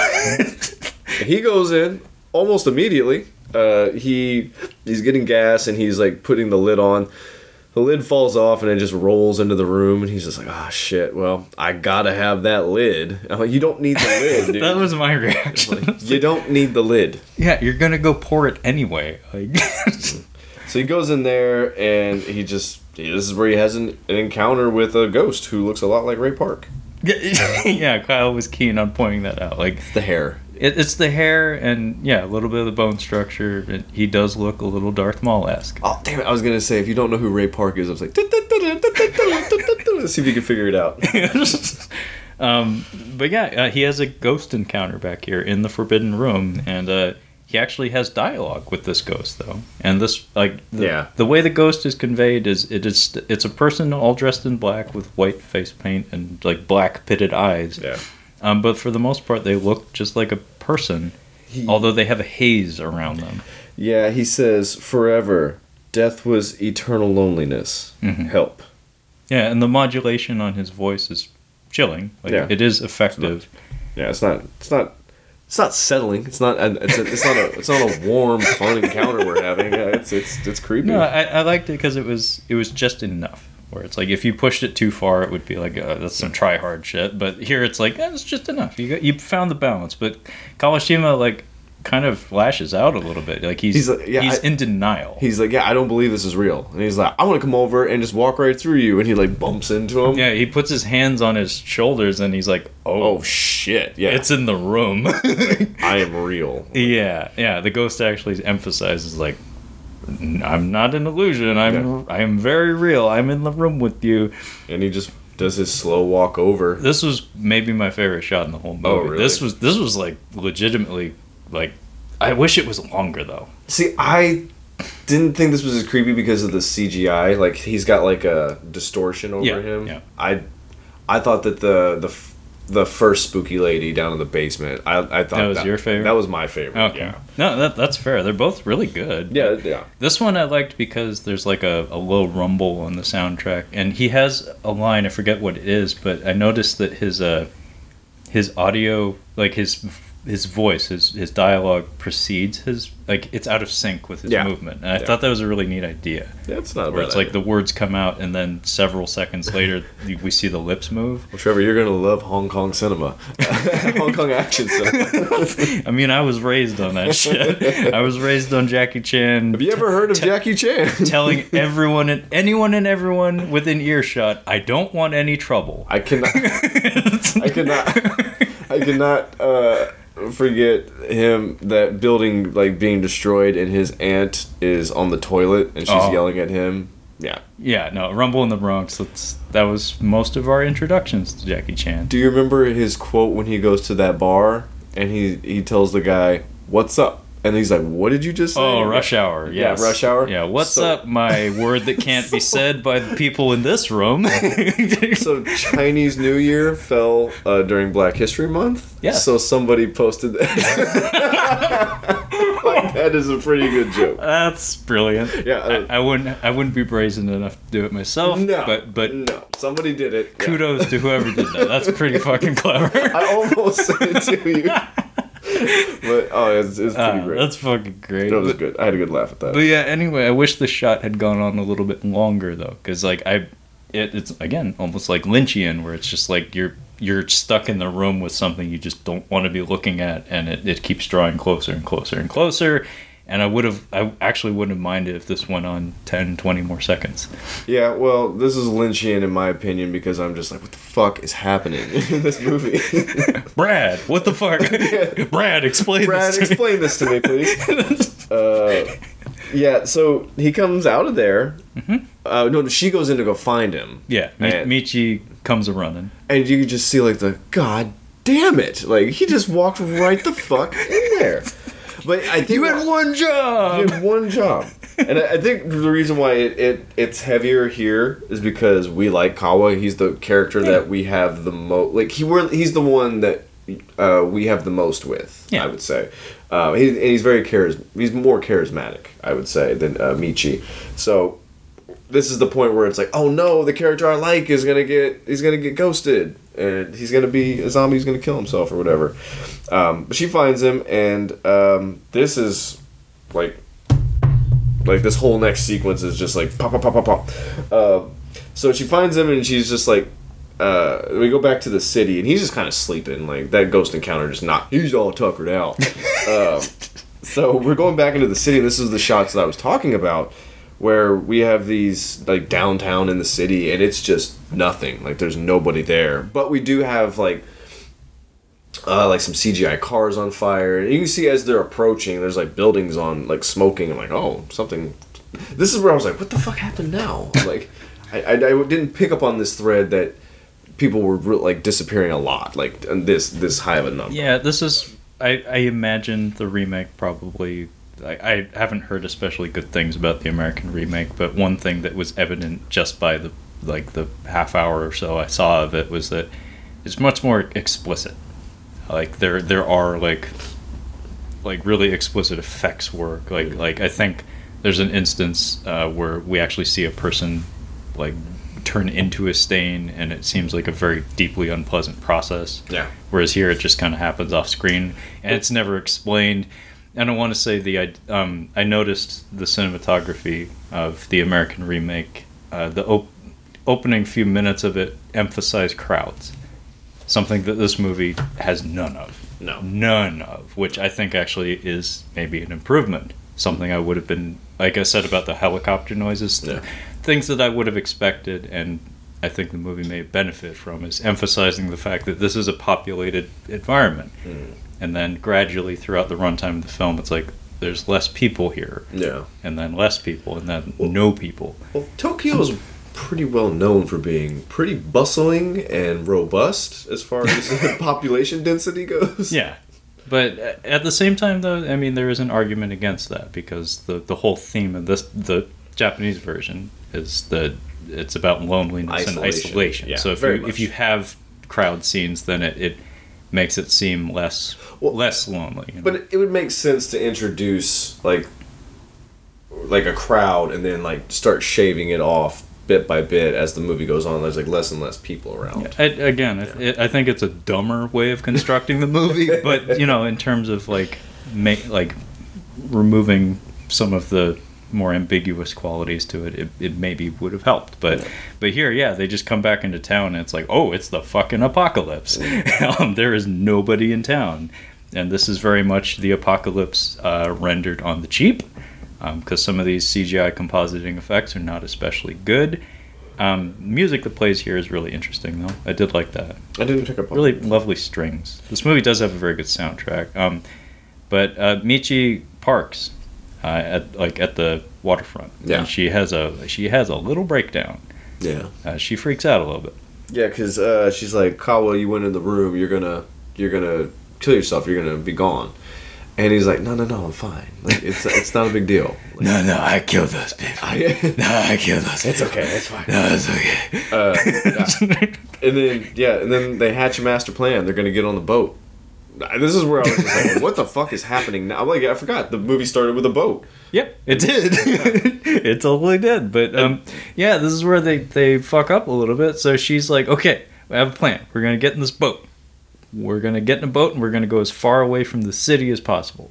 For what reason, I China? don't exactly know. Sure, yeah, you, you're welcome in China, for sure. Where the fuck are you guys going? I'm like, hey, you got a long ways to go in that boat if you're gonna go to the U.S. Yeah, but um, she she throws she like rolls him into a speedboat, yeah. and she's like, "Oh, duh! I forgot the key for the boat that we're stealing." And as she's running back to the boathouse, she leaves him in the boat, and this was where I was expecting him to just be gone when she got back. Yeah, but we get people who were va- vaporized uh, in this in this office building. Yeah, they sucked his brains out. Yeah. Uh, no, I, I actually love that effect. Um, but before that, we get a plane crash um, that I think was featured in the trailer for the American remake, and I think it was a passenger plane. This is like a cargo plane. There was Um, a plane crash. I'm, I, I, I yes, Kyle, there was a plane crash. I didn't pick that. So she she's hopping up out of the boat to run to the boathouse to steal the keys, and uh, as she's running towards the camera, uh, really weird CGI effect uh, with camera like artificial camera shake, and then the camera tilts up, and we see a, like a C one thirty or some shit, like a giant fucking plane, uh, fly overhead on fire, and it crashes, and she's just like. Anyway, Yeah. it's treated very nonchalantly. It's a it's a cool idea, but not especially well executed. It's not really a place I want to get in my life where I'm walking along and I hear or see a plane crash. I'm like, eh, we have other problem. I, I don't I don't care about this plane crashing. I have other problems. What other problems do you have? but yeah, when sh the just that brief moment in the boathouse is really cool looking Yeah. because it's it's just a bunch of like ashen corpses. Yeah. Like there's like three or four of them, and she just grabs the keys and like even there's like particulates in the air. Yeah. That's like really, it's some of the most explicit like creepy imagery in Yeah. the movie, but it it comes out of nowhere. Yeah, vaporized body is pretty unsettling. Yeah. Well, Pretty- yeah, Yeah. yeah, and it's also strange because like it's it's an isolated instance of that. Because every other instance we've seen of people disappearing and stuff, they they turn into mildew on the wall. Oh. But these are like three dimensional, like like like they look like they've been hit by like Mount Vesuvius or some shit. Yeah. like they're ashen corpses. But um, yeah, she gets the keys, and uh, they actually ride out in the boat. Um, so he uh, Kawashima's still there. Um, and then we cut to the ship that we began with, Yeah. and uh, Koji Yakusho's there. He's there. Uh, so he bookends the film. Uh, He's an older gentleman, uh, exceedingly talented Japanese actor. I do love seeing him in everything. Um, I think one of the earliest things I, I had you watch that he was in was Thirteen Assassins. I was actually just thinking 13 Assassins in my head. I'm like, yeah. Yeah, he's the lead in that, and al- also a Takashi Miike film, by the way. I was gonna say, who's the cool dude that I liked in there? The funny, uh, he he was a funny dude in another movie we watched. I can't think of it. He's like the main good-looking dude. Ah, I'm trying to put it together. There's a lot of good-looking dudes in Yeah. that movie. oh, I got it. I'll find him. Um, but yeah, uh, Koji Yakusho apparently works with this director quite often.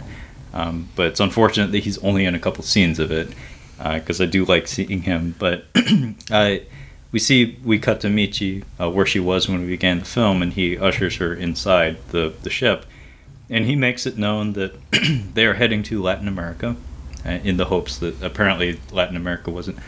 Uh, folks at home, Tsuyoshi Ihara. Yeah.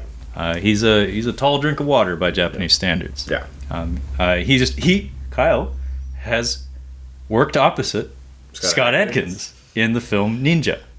he plays the heavy in that. He plays the villain. Is Ninja. T- um. Oh gosh. I'm thinking of a different dude. I'm, si don't even know where that was going. Tommy Jaw. I was oh, thinking- Tony Jaa. Tony Jaa. No, he was in a different movie with one word. Oh, I mean, I, I can't. Was it Ninja Assassin, maybe? No, that was with Rain. That was with B, uh, aka Rain, aka uh, formerly the the biggest pop star in the world, um, from South Korea. Uh, I miss that guy. He made some good fucking music, man. yeah, actually, that was a uh, that was a volcano and Dante Dante's Peak situation. There were competing ninja films that year. Oh. There was the Scott Adkins Ninja, and uh, the Rain headlined Ninja Assassin. And most people would tell you that Ninja Assassin is the better of those two. Um, anyway, I don't even know what Kyle's looking for right now, but I'm gonna get back to the movie. I'm he can, sorry, he yeah. can he can jump back in I'm, whenever he I'm on. Tony Jaa's IMDb. I mean, Ong-Bak, uh, the Protector, aka Tom Yum Goong. I think it was The Protector, is what I'm thinking of. Uh, sure. Uh, that that one uh, has uh, everybody's favorite Rictus Erectus. Yeah, uh, that's the Na- one I'm Nathan thinking of. Jones. Yeah. Uh, the seven foot tall Australian wrestler. I was thinking it was Protector. Um, Uh, that- The Protector. Yeah, that was when. Uh, that's funny. There's also a Jackie Chan movie by the same title. That's, Yeah. that's absolutely terrible. I think it has Danny Aiello in it. Hmm. It was. It was from that era when they didn't know what to do with Jackie Chan, where he wanted to become an international star, but we didn't know what to do with him. Mm-hmm. So we're like, "Hey, buddy, cop movies are kind of a thing. Hey, you want to be with Danny Aiello in a hard-boiled street detective movie?" Jackie Chan, who is still grappling with the English language in the mid 80s.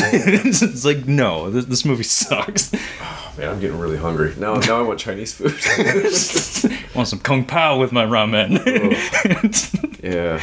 I do I want ramen or want I want some Szechuan Szechuanese some some Szechuan.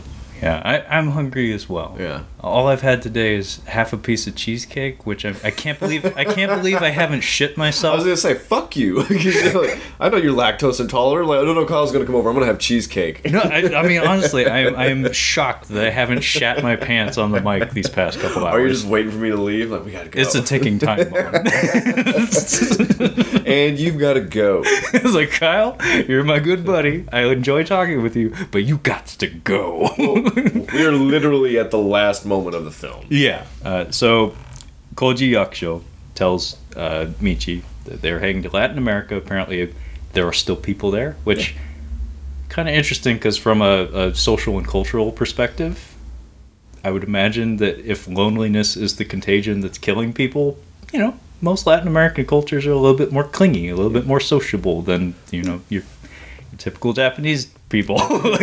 and so it's like you know he said they weren't hit as hard by the the thing that's going around.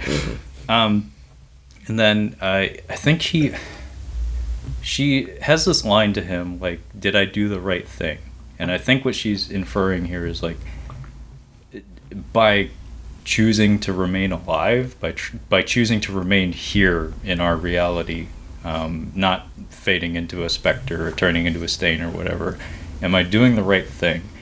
And I, I do think this is supposed to be symbolic of like a generational philosophical difference. Mm-hmm. Where it's like, remember, this Koji Yakusho, who kind of represents like a, an older generation, is like, you know, raised by post war people. Like, and she, and his response is like, yeah, you dummy. it's like, you don't, it's like, if in my day, you didn't have a choice. Yeah. It's like you, you, you gritted your teeth and you carried on. And, Yeah. and it's like, we didn't, we didn't have the option to opt out. Um, but yeah, he's like, yeah, you're doing, you're doing good, kid. Doing good. And then Kawa just turns into a stain. Yeah, uh, she heads into a back room on the ship, and uh, she's like busting out her supply kit and stuff. And she has some narration here, and I, I may have written it down wrong because this all happens very quickly. Yeah, that's But, what I'm uh, saying. It just it just done. Yeah, Kawashima's like laying down in the corner of the room, and uh, over a series of cuts, uh, he turns into a stain. Yeah.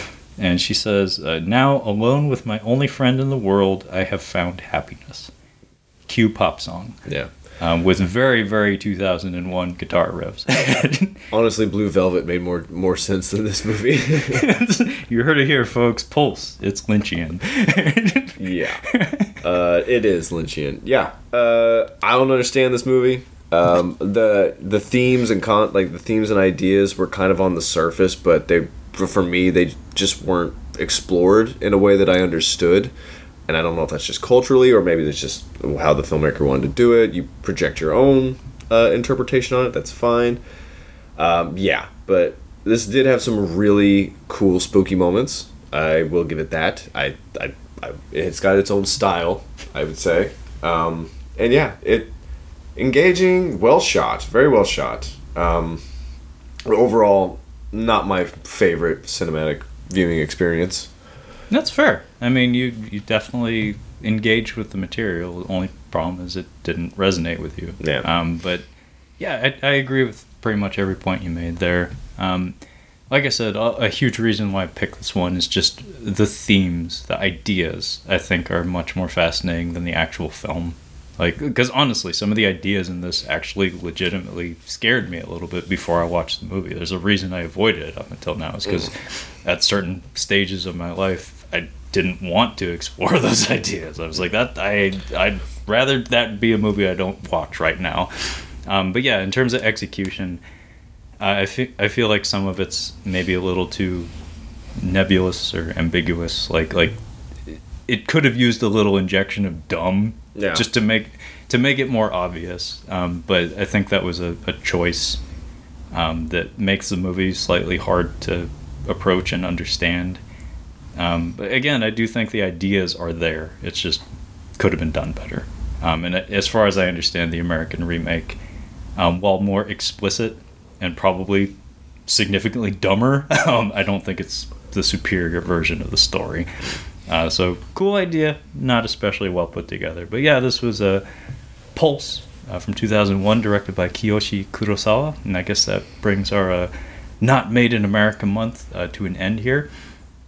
Um, but in the meantime, folks at home, uh, if you'd like to catch up on any of our Catching Up on Cinema content, you can find all of that collected on our website at catchinguponcinema.com.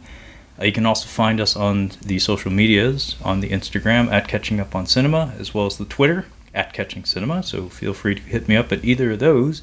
Uh, and the podcast is available on pretty much every platform you can imagine, including Cephalopod. So fucking Google it. And that being said, thank you so much for listening, and we will catch you next time. Google it.